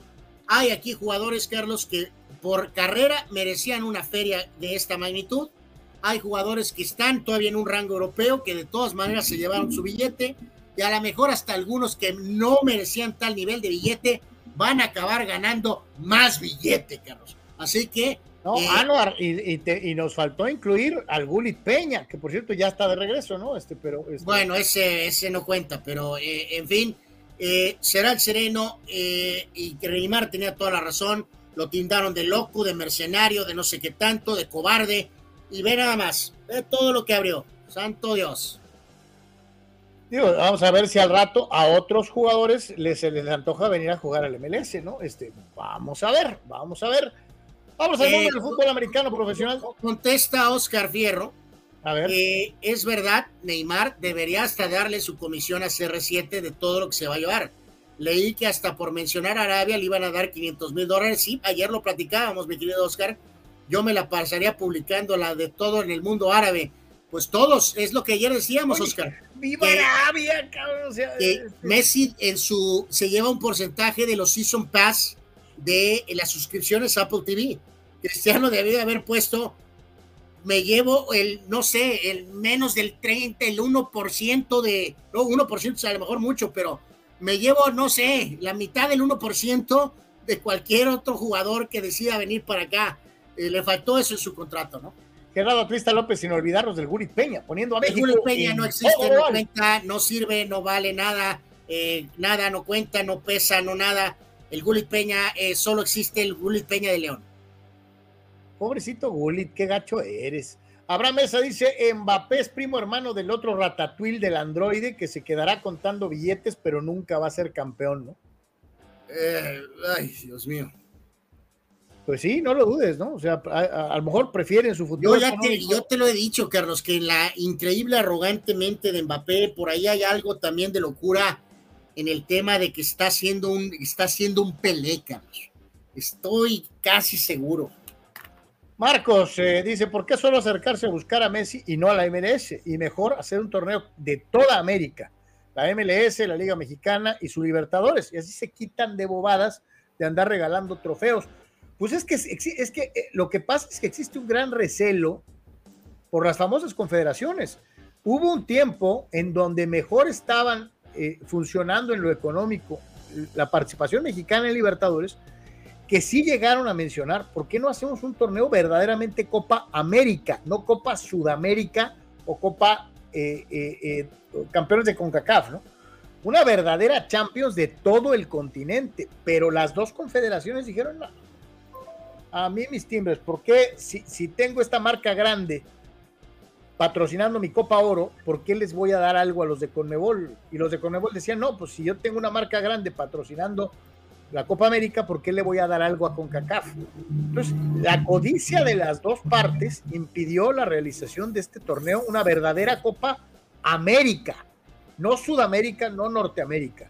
Este, yo creo que a final de cuentas esto sería lo más positivo, un torneo verdaderamente continental, ¿no? Pero, pues, obviamente, obviamente segmentado por diversas rondas que te llevarían a una fase final eh, pero simplemente, como dices, Carlos, eh, los eh, lamentables directivos de ambos lados, egos, clubes de Tobis, pues no, no, lo, no van a hacer esto que es lo más correcto, que fuera un auténtico torneo de prácticamente toda América, ¿no? Vamos al mundo del fútbol americano profesional, la NFL, y ya todavía empieza la temporada, ya estamos corriendo estos partidos insufribles de pretemporada y ya empiezan las prospecciones, ¿no? De cuáles van a ser los mejores jugadores, quién va a ser el mejor coreback, quién va a ser este y quién va a ser aquello. Ahora hablamos de jugadores defensivos eh, y de acuerdo al análisis que se establece por parte de quien publicó este gráfico de manera original, Micah Parsons de los eh, Vaqueros de Dallas aparece como el primer eh, prospecto para lograrlo. Me llama mucho la atención que tengan hasta el lugar número 4 a TJ Watt. Yo diría que es primero o segundo. Eh, en su posición creo que es el mejor en toda la liga eh, eh, y lo tienen, lo tienen en ese cuarto, cuarto sitio. Se me hace muy abajo para Aaron Donald de los Rams, muy, muy abajo, debería ser top 3, por citar solamente algunos. ¿A ti no te llama mucho la atención Micah Parsons, verdad? Digo, en el caso de Donald, a lo mejor un poco por su propia estatus, a lo mejor cuestión de veteranía, pues lo han bajado un poquito, ¿no? Eh, no, no, no, pues es un gran jugador, Carlos. Lamentablemente puede ser que hasta sea defensivo del año, pero eh, no, no será eh, evidentemente una situación en la cual, por más que él juegue bien, marque el destino de los vaqueros de Dallas, ¿no? sabemos que esto va del lado ofensivo. Mika Parsons puede ser jugador defensivo del año, lo cual sería pues notable para él, pero para su mala suerte, pues dependen del número cuatro, este, ya sabemos quién, el coreback, ¿no? Eh, Miles Garrett ha superado ciertas controversias para seguir siendo considerado de un estatus importante con Cleveland y obviamente pues Nick Bosa ha superado claramente a su propio hermano Joy Bosa, Carlos, como el Bosa importante. Eh, ni siquiera está el otro Bosa considerado en esta lista. Y ya veremos si dan un salto todavía de mayor calidad, eh, pues ya sea Sos Garner o Max, Max Crosby o el propio Chris Jones. Eh, y hablando de estas circunstancias, eh, precisamente algunos otros aspectos estadísticos por demás interesantes dentro del mundo del fútbol americano profesional de la NFL, de la defensiva, nos vamos a los receptores que implantaron marcas históricas en algunos momentos en cuanto a más yardas recibidas en una sola temporada. Y aquí destaca, desde luego, la presencia de Megatron Calvin Johnson con una temporada en el año 2012 con 1964 yardas por aire, lo cual es una barbaridad, ¿no? Eh, sí, sí, sí, ya, hemos mencionado que hay, cierta polémica eh, alrededor de, de ¿sí me, me escuchas ahí, va? Sí, con claridad de la carrera en general de Calvin Johnson con Detroit, pero pues esta es una estadística que va a su, a su vamos a decir, a su casillero, ¿no? Eh, con esa descomunal cifra de prácticamente 2.000 yardas en 2012, donde Stafford literalmente lanzaba el ovoide y ahora acá atrápelo, compadre, y pues háganle, aunque le ponían dos o tres con semejante estatura y físico, y Johnson se encargaba eh, llama mucho la atención la monumental temporada de Cooper Cup, Carlos, como eh, receptor blanco que montó con los Rams hace un par de años, prácticamente también 2.000 yardas. Eh, Julio Jones y su etapa fuerte en Atlanta, muy fuerte, 2015. Y la leyenda Jerry Rice, en aquel momento de 95, la cifra de 1848. Oye, hay que dejarlo bien claro, en una época en la que no era tan vertical el juego aéreo. Absolutamente. engrandece aún más a Rice en esa posición número 4, ¿no? Sí, no estamos hablando de 75 ni de 85, pero todavía en 95 no se estaba jugando el tipo de ofensivas aéreas que se juegan ahora. Así que que Rice tuviera en ese momento esa cifra es descomunal. El eh, amigo descontrolado Antonio Brown, pues también tuvo un gran año por ahí con los Steelers. Este es reciente de Justin Jefferson con Minnesota, eh, prácticamente pues en, en, lo que fue 2022. Isaac Bruce eh, con aquel eh, equipo de Rams también tuvo aquella gran temporada en el propio 95, solamente superado por Rice. Y esta es la que más me saltó, Carlos, que era Henningan con los Oilers viejos, 1746 yardas en 1961. Eso sí es groundbreaking, Anor, porque en los 60 de 20 jugadas eran 18 carreras y dos pases. Absolutamente, e, ese es uno de esos datos, la verdad cuando lo vi me sorprendió bastante y de esas cosas que nunca dejas como que de aprender algún datito extra o algún dato eh, pues distinto y en este caso este fue eh, uno de ellos, la verdad, que, que este jugador de Houston eh, tuviera esa producción en ese año es de triple reconocimiento. ¿Quiénes son los jugadores estrellas? Hace rato hablábamos de las elecciones que le tocaron a Brady y a eh, Joe Montana, por citar solamente un par de nombres preclaros. Pero ¿quiénes son los jugadores más famosos por universidad? Eh, eh, y algunas de ellas son pues muy, muy, muy populares, ¿no? Como es el caso de, ya mencionábamos, a Tom Brady con, con el equipo de Michigan, al propio Montana con, con Notre Dame, pero no son los únicos, hay otras universidades denominadas grandes que tienen también grandes nombres ilustres que después fueron grandes profesionales en la NFL. Sí, eh, digo, aquí pues es eh, obviamente a la opinión de,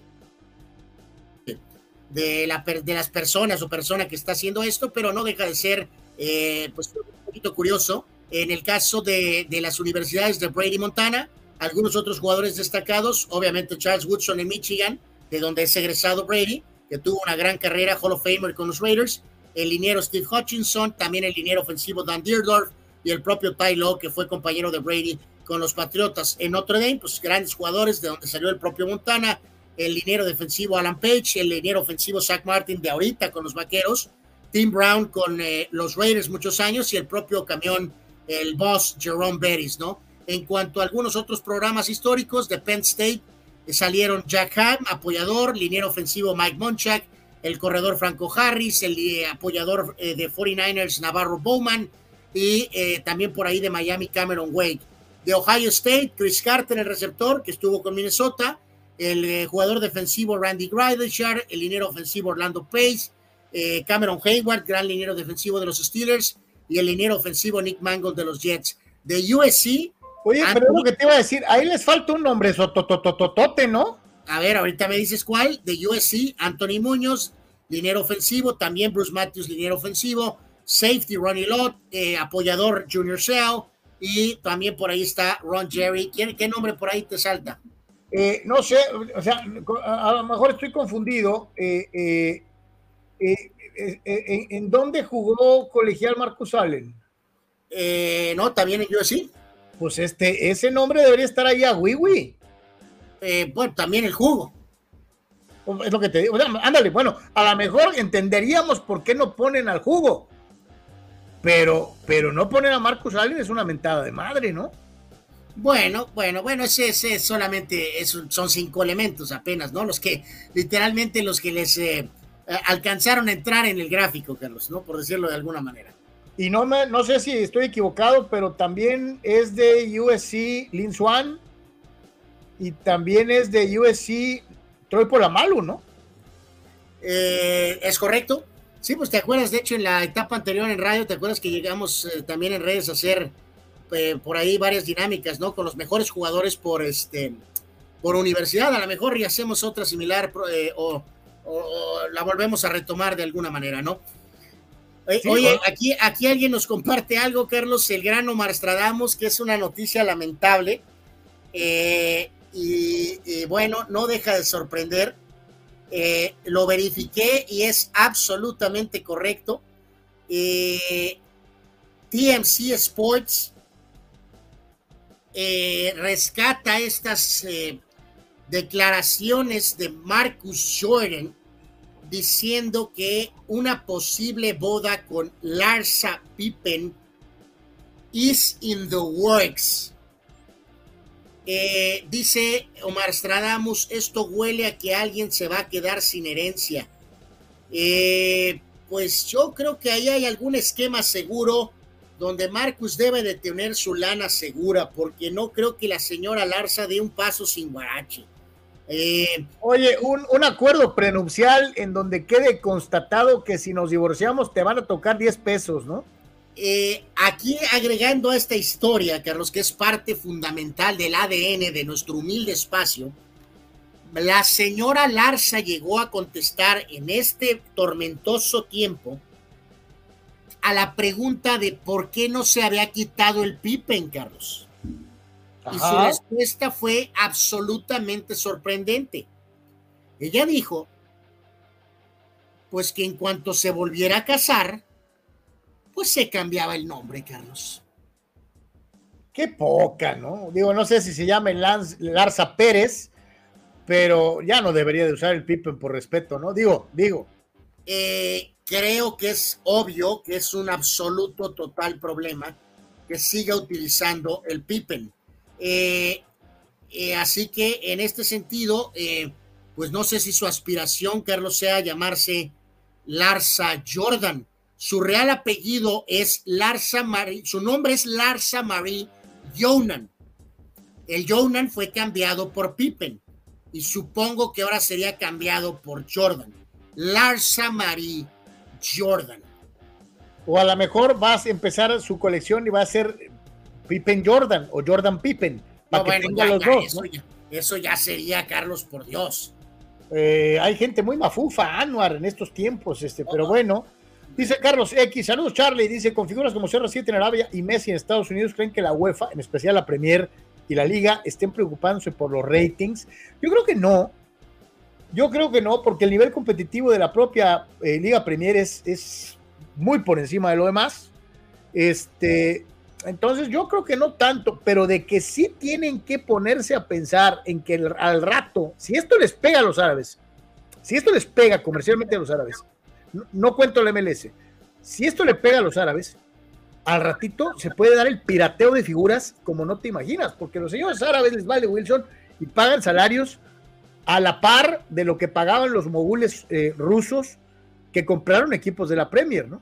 Entonces, este, al rato puede empezar a darse un pirateo de jugadores que va a ser increíble, este, eh, mi querido Carlos X. Eso es lo que tiene que cuidar Eh, la, la- la Liga Premier y las ligas importantes de, de la UEFA, ¿no?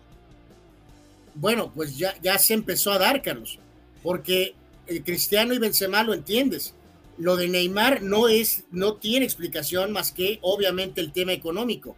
Eh, eh, en Golo Kante, Neves, Koulibaly, Mendy, el portero, eh, Brozovic y Firmino, Milanko Savic, Marés, Malcolm eh, y Fabiño, todos, Carlos, todos deberían de estar en rosters europeos. Sí, sí, claro. Por, No, no, por eso te digo, eh, eh, a largo o media- a mediano y largo plazo, lo que debe preocupar a la liga, a la Serie A, a la Premier, que son las tres ligas más importantes, es que no les empiecen a volar las figuras, ¿no? Pues ya empezaron. Dice eh, eh, Juan Antonio Mbappé, se le acaba el pretexto de la medalla de oro en fútbol en 2024, mínimo que cambie de liga a donde esté el Dibu para vacunarlo. ¿no? Eh, Absolutamente. eh, Gerardo Atlista López, solo los equipos mexicanos viajarían, los directivos otra vez bajándose los calzones, hablando de que todos los juegos fueran en Sudamérica, ¿no? Gabriel Ortega, aquel tipo que quebró el Chapito Montes, en realidad le hizo más daño al Gullit que al propio Montes y al Tri, ¿no? Pues sí. Sí, por el cordón umbilical o la conexión simbiótica que tenían, correcto. Y Juan dice, tendrían que ir al Tribunal Internacional a CONCACAF y CONMEBOL para que les expliquen que es un solo continente y que deberían de unificarse. Sí, estoy de acuerdo. Eh, Gerardo Atlista López, la Liga MX subiría 20 equipos mandando a 10 contra la MLS y a 10 a la Libertadores. Propuesta de Miquel Arreola bajándose los calzones para que el torneo se haga. Este, no te, no te extrañe, ¿no? Marco Verdejo, la MLS cuida su activo a Messi al 100% tipo CIA o FBI, ¿no? Hablando del Guarura, Sí, del claro. Guarura oportuno. Por supuesto. Juan Antonio hacía referencia a los nombres de los troyanos eh, que habían faltado en la lista. Marcus Allen, OJ y Troy Polamalu, totalmente. Eh, Fidel Ortiz pregunta en dónde quedó Jimbo MX, de los que nos seguían. Pues hay muchos nombres que, que no, no se han venido a redes, mi querido Fidel, no sé por qué. No, es que ahí va- hay que recordarlo, ¿no, Carlos? A nuestros amigos, cuando tuvimos, eh, el- tuvimos que movernos de una radio, estoy hablando desde hace 20 años, más de 20 y pico de años. Eh, se perdió gente desde aquella época, de la primera radio a la otra radio, ahí se dio. Pasó mucho tiempo y después eh, cierta gente, pasó también en televisión, pues, gente que, que ya se, se perdió el contacto. ¿Te acuerdas? Obviamente ahí llegamos, sobre todo en la parte final, a también tener contacto directo con ustedes en televisión. Este, pero luego cuando de- de salimos de la otra radio, regresamos a la otra, pero con otro nombre, y ahí se hubo algunos eh, bajas y luego hubo otra- otras bajas cuando volvimos a la otra estación de radio. O sea, es parte de que a veces los cambios han hecho que, eh, que se queda gente pues por ahí en el tintero que ya no pudo seguir o nos perdió la pista o en fin. Y vamos a esta dinámica NBA que le digo algo, eh, eh, es eh, de las que me llamó la atención desde el principio, lo llegamos a mencionar durante la primera hora. ¿Qué hubiera pasado? ¿Qué hubiera pasado si LeBron James hubiera jugado en la época que le tocó a Michael Jordan? ¿Y qué hubiera pasado si Michael Jordan hubiera jugado en la era actual en donde jugó LeBron James? Y empezaría con esta referencia que yo les había mencionado. Obviamente me hubiera gustado mucho ver cómo hubiera reaccionado LeBron James ante las marcaciones de los Celtics de Boston de aquella época, eh, en donde le hubiera tocado eh, un tet a tet contra Kevin McHale, contra, contra el propio Larry Bird, contra, contra esos Celtics que no solamente eran muy finos en cuanto a su desempeño basquetbolero, sino también eran muy bravos defensivamente. Y me hubiera gustado mucho ver a un tipo que tiene el físico, el físico y la fortaleza para haberse medido a los Bad Boys de, de- de Detroit. ¿Qué hubiera hecho este hombre contra Dennis Rodman en su época con el equipo de los, eh, eh, de los Pistones, contra un Bill Lambier?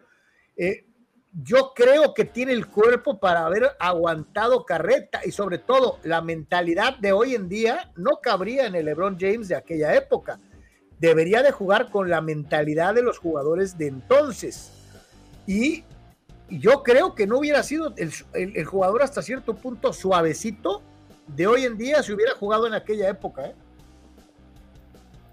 Sí, ya, ya, fíjate que hemos tenido mucho esta controversia, Carlos, por ejemplo, amigos, con el ejemplo del béisbol, ¿no? Eh, en el tema del, del del tamaño del bat, por ejemplo, del peso del bat. Es mucho más factible para mí, Carlos, creer que Barry Bonds hubiera podido, evidentemente, manejar la estaca de Babe Ruth, que en este caso, literalmente subiéndolos al DeLorean, porque no estamos hablando en este ejemplo de que nacieron en aquella época, se desarrollaron en aquella época, crecieron en aquella época. Si agarras al Lebrón moderno, Carlos, y lo agarras y lo pones en aquella NBA, sería un problema. Sería un problema para él. Sin duda. No, bueno, alguna. por eso te decía, no puedes poner a LeBron James, al mejor LeBron James, con la mentalidad de hoy en día.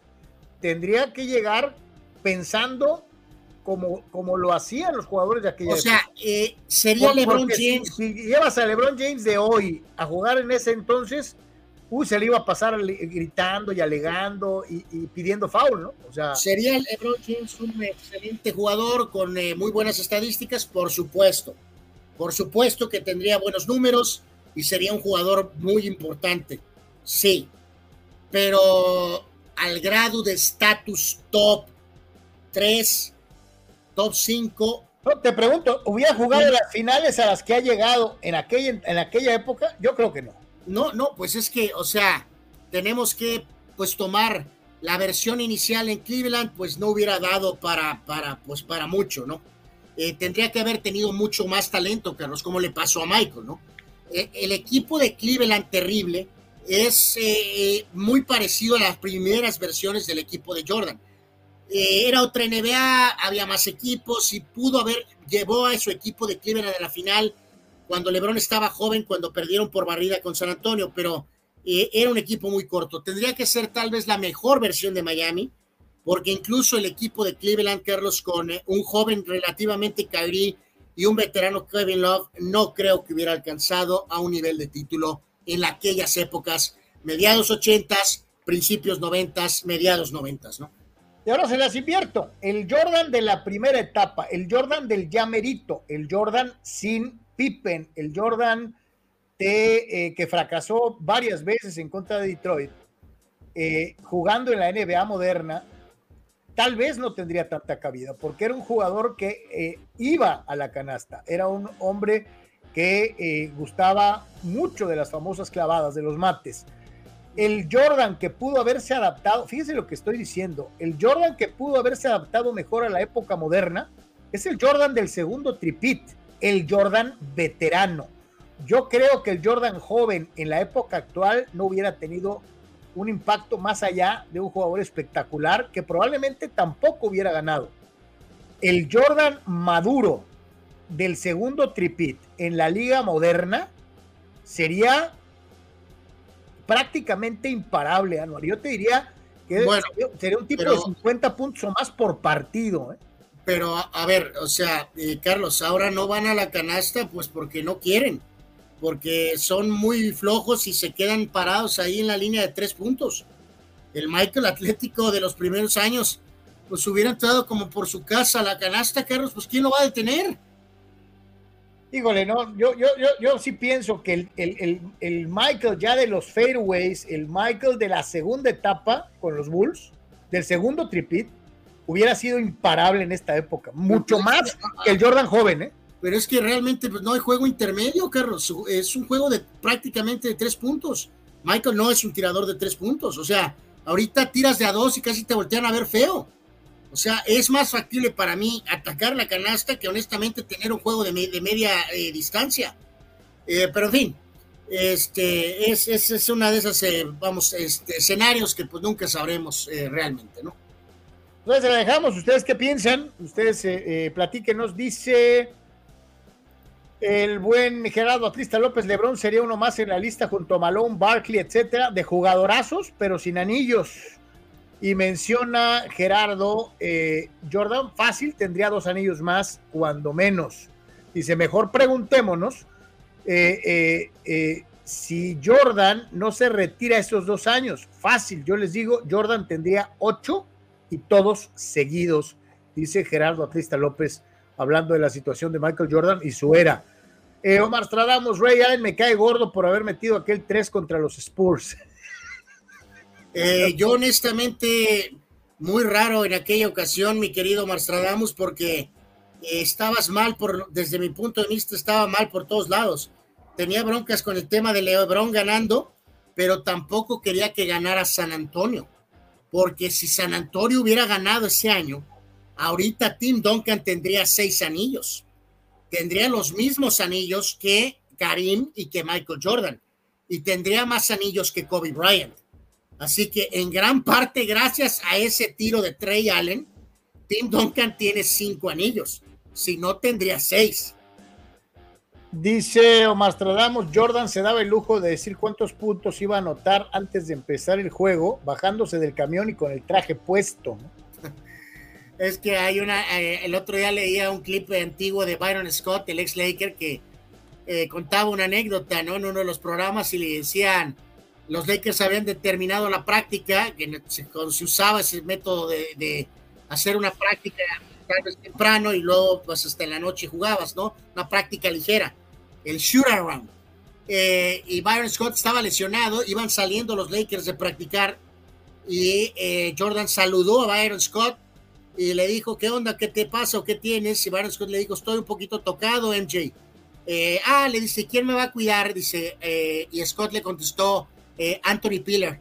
Y Michael le contestó, 50. Seguro. Y anotó 54 ese, ese partido. Qué poca manera, pobre Piller, ¿no? Este, eh, eh, eh, dice Gerardo Atlista López, por estadística, un equipo que tira no más de tres puntos perdería contra uno que tira no más de dos.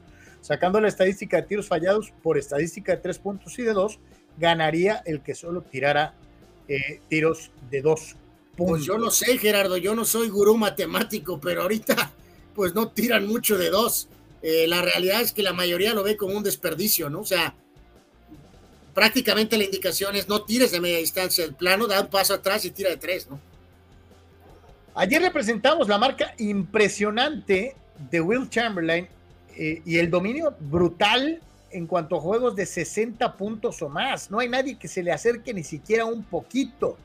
Sin embargo, si bajamos la cifra, la cantidad, nos vamos a encontrar a varios nombres ilustres. 40 puntos o más. Y aquí sí, Anuar, hay un montón de jugadores que tienen un montón de partidos con 40 puntos anotados o más en muchos equipos de la NBA. Eh, bueno, sí, pero también marca un parteaguas muy claro, Carlos. O sea, bien lo decías, Chamberlain descomunal, ¿no? 235 juegos de 40 puntos o más. Descomunal. Oye, más los no sé cuántos, 200 y pico de 60 o más, ¿no? O sea. Eh, este, no, no, fueron, eran qué, 32, Carlos, ¿no? O sea, era una cosa terrible, ¿no? O sea, sí, eran 32 por, por los 6 de Lillard y de Kobe, ¿no? Eh, en, lo, de 60. Esta de 40, Chamberlain 235 y luego le sigue Michael con un increíble también 165 partidos de 40 puntos o más. Luego por ahí, eh, en esta situación de estar arriba de 100, solamente está Kobe Bryant también, con 122. O sea, solamente arriba de 100 partidos de más de 40 puntos, y Chamberlain lo hizo 235, Michael y Kobe Bryant, ¿no? Básicamente, o sea, también, también, con una diferencia notable contra el líder en la, marca, que es Will Still. Sí, aquí para algunos eh, sorprendería, no tanto por la cuestión de básquetbol moderno, la Barba Harden tiene 98 98 juegos. O sea, es el que más cerca está de tener más de 100 partidos de 40. Para poner, ponerlo en perspectiva, eh, Damian Lillard con Portland 55, Oscar Robertson con la vieja franquicia que ahora es Sacramento 77, George Gervin con San Antonio 67, eh, algún otro nombre por ahí interesante, Patrick Ewing 30. Ah, Karim Abdul-Jabbar con 55. Karim tuvo 55. Este, curioso, eh, Doncic ya es el máximo líder de esta categoría con los Mavericks de Dallas. Larry Bird tuvo 47 con Boston, Dominic Wilkins 54 con Atlanta y LeBron James tiene 51 juegos de 40 puntos o más específicamente con Cleveland, ¿no? Entonces, sí es una cifra que deja muy claro a las grandes eh, leyendas del básquet, ¿no? El caso de ¿sabes qué me llama mucho la atención? El líder anotador de todos los tiempos era Karim Abdul-Jabbar, al que apenas acaba de alcanzar y superar LeBron James. Los dos con carreras de 20 años o más. Me brinca un poquito, Anuar, por la cantidad tan brutal de Chamberlain de, en partidos de 60 puntos o más y en partidos de 40 puntos o más. Curiosamente, Karim le rompe la marca a, Wilt y LeBron le rompe la marca a Karim. O sea, son los tres últimos líderes anotadores de la NBA de todos los tiempos. Sí, de acuerdo. Por aquí preguntaba Gerardo por Westbrook. Westbrook no alcanza porque el líder todavía de más puntos, de más juegos de 40 en el Thunder de Oklahoma es Kevin Durant, ¿no? Aquí hay que, este, eh, pues sí, señalar que, es muy claro cómo esos nombres se separan. Aquí voy a agregar, Carlos, lo del tema de la selección mexicana de básquetbol. Nos compartía también el buen Manuel Cepeda, el equipo nacional eh, siguen esta eh, gira internacional de preparación antes de que entre en actividad el equipo en el Mundial, que ya estamos a ocho días de su debut. Prácticamente jugaron contra la Universidad de Kansas, el equipo de la estatal de Kansas, ganaron 83-81 y prácticamente jugaron más jugadores que hasta ahorita tienen un estatus más de suplente, ¿no? Eh, por ahí tuvo a Andrasi 16 puntos, Bonilla 17, Gutiérrez tuvo 12 y mañana van a jugar contra Líbano ya en el siguiente partido oficial de este evento eh, de preparación para el Mundial, ¿no? Así que ganaron este, eh, pues amistoso contra Kansas State, mañana Líbano y ahora sí ya a la vuelta de la esquina el inicio del Mundial de Básquetbol. Dice por acá Omar Stradamos, ¿cuántos juegos tiene Lebron con más de 50 o de 60 o de 70 o de 80 puntos. ¿Y cuál ha sido el mayor puntaje que ha anotado en un partido, ya sea de playoff o en temporada regular? No, no tiene de 60, ni de 70, ni de 80. Este, tiene un número menor de más de 50 puntos. Le, vamos, a buscar la estadística, eh, para ver si mañana se las tenemos. Eh, pregunta, dice Abraham Mesa, ¿cuántos puntos metería Kobe en esta época con la vasca de defensas que existen? Entre Shaq y Kobe meterían 100 puntos entre los dos. O sea, serían juegos de 140 puntos para esos Lakers con Shaq y Kobe eh, en su época en las que eran indefendibles. Me hubiera encantado ver a Jaques Jr. en un duelo contra Luka Doncic en el Mundial, dice Abraham. Eh, pues sí, pero no. Eh, la marca más alta de LeBron en su carrera es 61. lo hizo una vez, básicamente. Tiene un juego de 60 puntos, 61 y en este caso tiene 1, 2, 3, 4, 5, 6, 7, 8, 9, 10, 11, 12, 13 juegos de más de 50. Ahí está contestada entonces mi querido Omar Stradamus, de cuántos juegos monstruosos tiene eh, el rey Lebrón en su paso por el básquetbol profesional de la NBA. Eh, eh, vamos rápido con las últimas chutaleras. a ver, Anuar, ¿te gusta esto? ¿Te gusta este número 10 del PSG?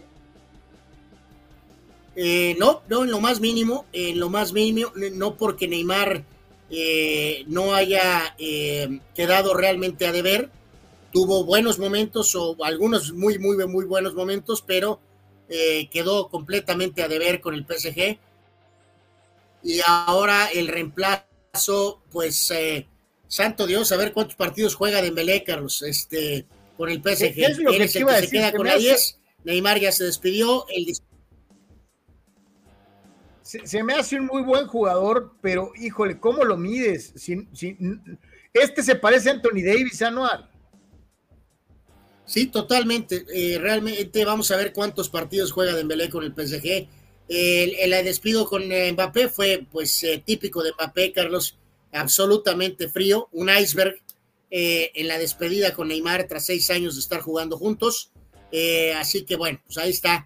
Eh, se va Neymar a su aventura en Arabia a los 31 años y pues a ver qué diablos pasa con Dembélé, que sí tiene calidad, pero obviamente no está cerca ni remotamente de la calidad de Neymar para nada, ¿no?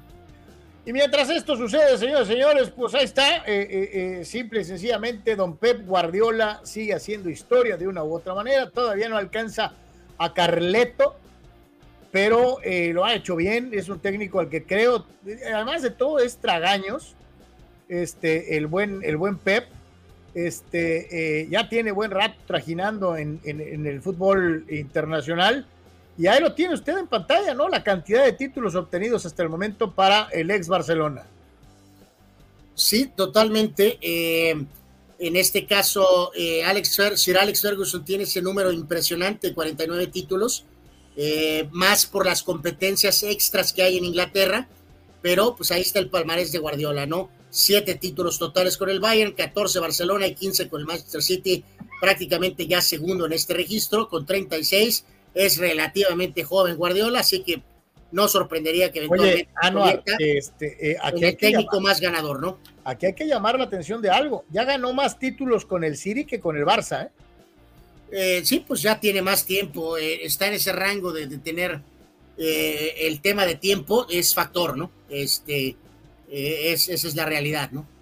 a pesar de que tiene ahí con el Barcelona el famoso sextete, ¿no? Que son seis de esos 14 en un solo año, ¿no? Oye, Es- eh, este, que eh, ese sextete que tanto obsesiona a Fidel, ¿no? eh, y a muchos culés eh, que tienen hasta tatuado literalmente el, sext- el sextete, ¿no? A mí, a mí me cae bien Guardiola, ¿eh? dentro de lo que cabe, no se me hace, no se me hace un tipo así. Eh, Yo me pregunto si alguna vez, ya muy adelante, muy adelante, eh, eh, veremos a Guardiola en México.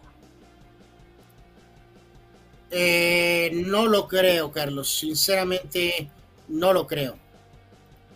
Digo, ya ves que algunas veces ha declarado, ¿no? Que "Oh, es que a mí me gustaría dirigir en México. O sea, digo, no sé si lo va a venir de onda. vacaciones. Va a venir de vacaciones a Los Cabos, Carlos. Sí, o a, a Ma- a Mazatlán, ¿no?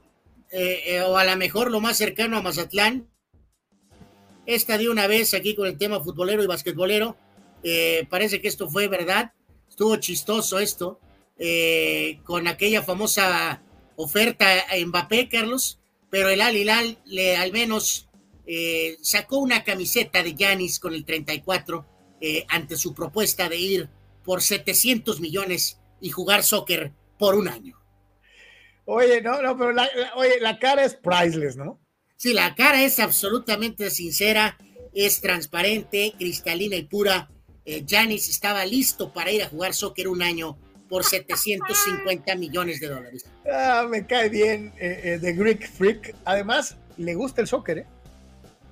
Sí, claro, pues a lo mejor por esa misma raíz griega, eh, de alguna manera.